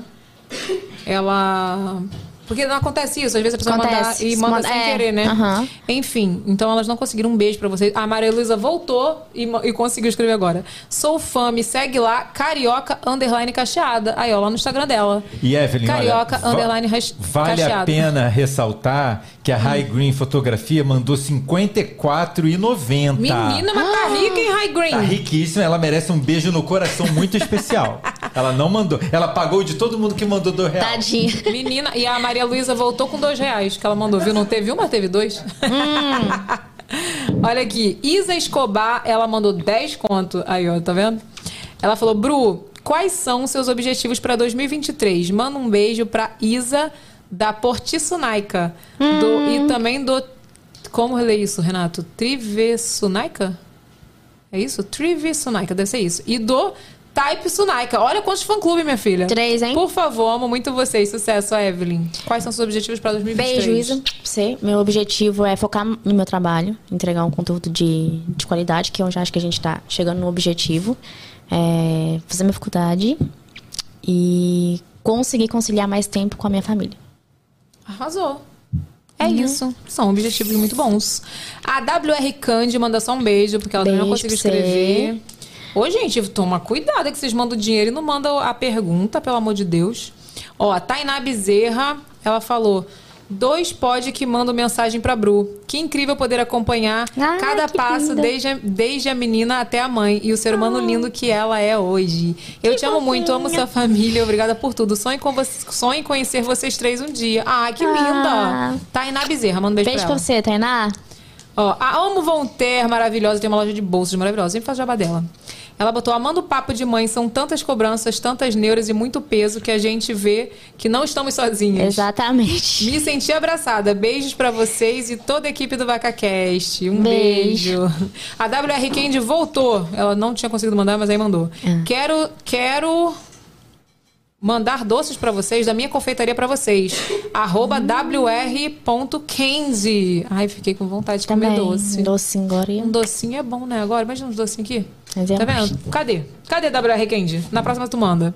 Ó, a Isa Manhã, ela falou: Oi, Bru, uma pergunta. Você e o Lucas ainda pretendem fazer uma cerimônia de casamento? Beijos pra vocês, gatonas. Uh-uh. A gente falou Beijo mesmo de você. casamento, falou de coisa. Realmente, né? E aí, vocês têm essa vontade? Hoje não. Hoje eu tô muito mais no prático, sabe? É, se eu for casar com o Lucas, eu quero casar. Mas eu vou ser uma coisa mais intimista. Eu, ele e o meu filho. Sabe por quê? Porque não que eu tive uma experiência ruim no aniversário do Novo, mas a gente vê que a gente faz pros outros, não pra gente, entendeu? Mas eu falo, eu tive uma experiência ruim agora Você na tive? festa de três anos. Porque eu não fiz festa de um ano. Aí, a festa de um ano geralmente chama todo mundo. Aham. Então agora, eu- a de dois ainda tava em pandemia e nem todo mundo tava vacinado. Então eu fiz pra 15 pessoas, a do, Uhum. do ano passado. Desse ano eu chamei 200 pessoas. Foi o caos, né? Eu Nada, curti. não- Nada. Curti nada. E assim, meu filho entendeu? Não, Não. porque ele brincou com medos de criança que ele conhecia da escola, entendeu? E os outros lá. Ou do condomínio. É, e os outros ficaram lá. E assim, tem gente que fala mal, tem gente que reclama que você não deu atenção. Você sabe que tem isso, né? Tem. Então, Aí por isso que eu falo, não, vou casar, vou casar, vou casar eu e o Lucas assim, se a gente for casar. no- a gente vai casar no civil, né? Se a gente for casar no, no religioso também. Só nós três. Cara, vamos viajar, vamos curtir. Só nós dois, né? Depois pega o novo também e vai. E e é isso. Acho que uma coisa que eu quero muito fazer na minha vida, que eu quero focar nisso, é, é colecionar memórias, entendeu? Verdade. É isso. É isso. Casa em Las Vegas. Você, Noah. É.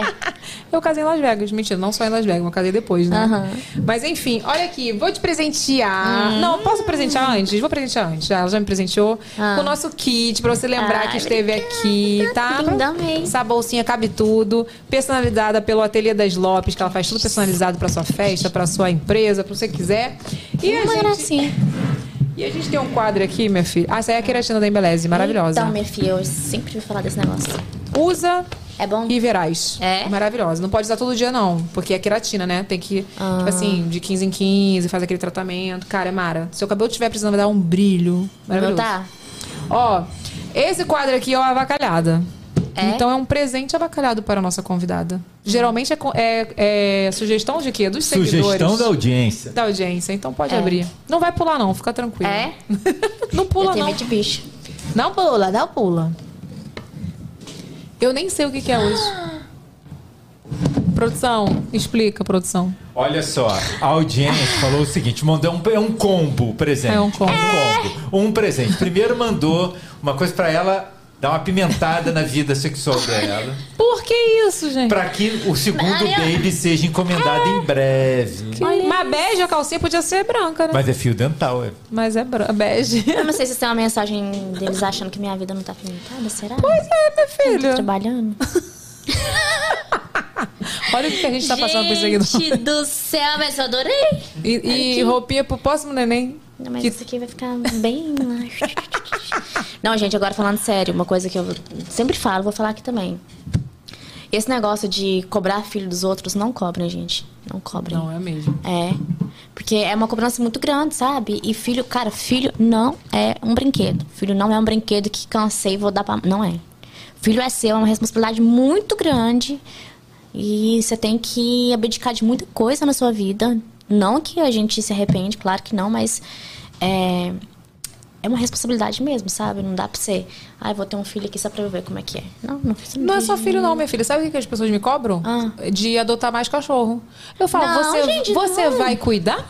Você vai limpar o cocô? Porque eu, aí eu falo, não. Aí as pessoas ficam magoadas. Quando eu falo, você pretende adotar mais um cachorrinho? Eu não, não Aí pretendo. fica magoado. Aí o pessoal fala, Não, ai, gente. poxa, mas o Pernalonga tá sozinho. Eu falei, mas vocês não vão limpar não, gente. O Pernalonga, assim, quando eu adotei o Pernalonga, foi muito por acaso. Eu não queria adotar nenhum cachorro.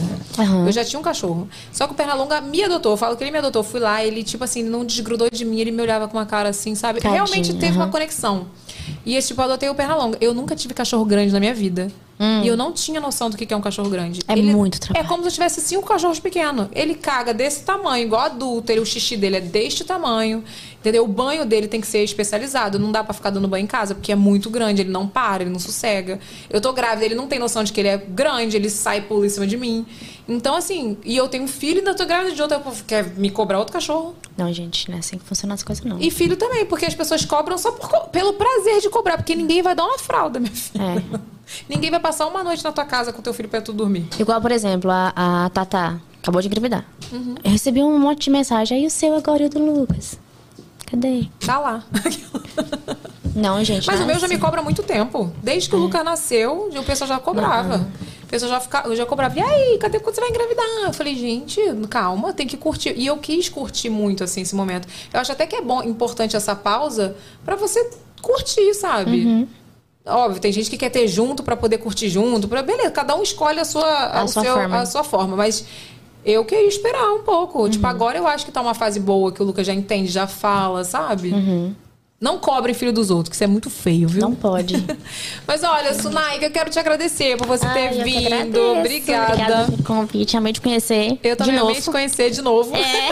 Ah, Aquela aquele. A gente se conheceu hoje no corredor, oi, né? É, só oi, tchau. Mas eu amei te conhecer, ver essa menina linda que você é, um super Hum. mãe, nunca se cobre disso, que você é maravilhosa.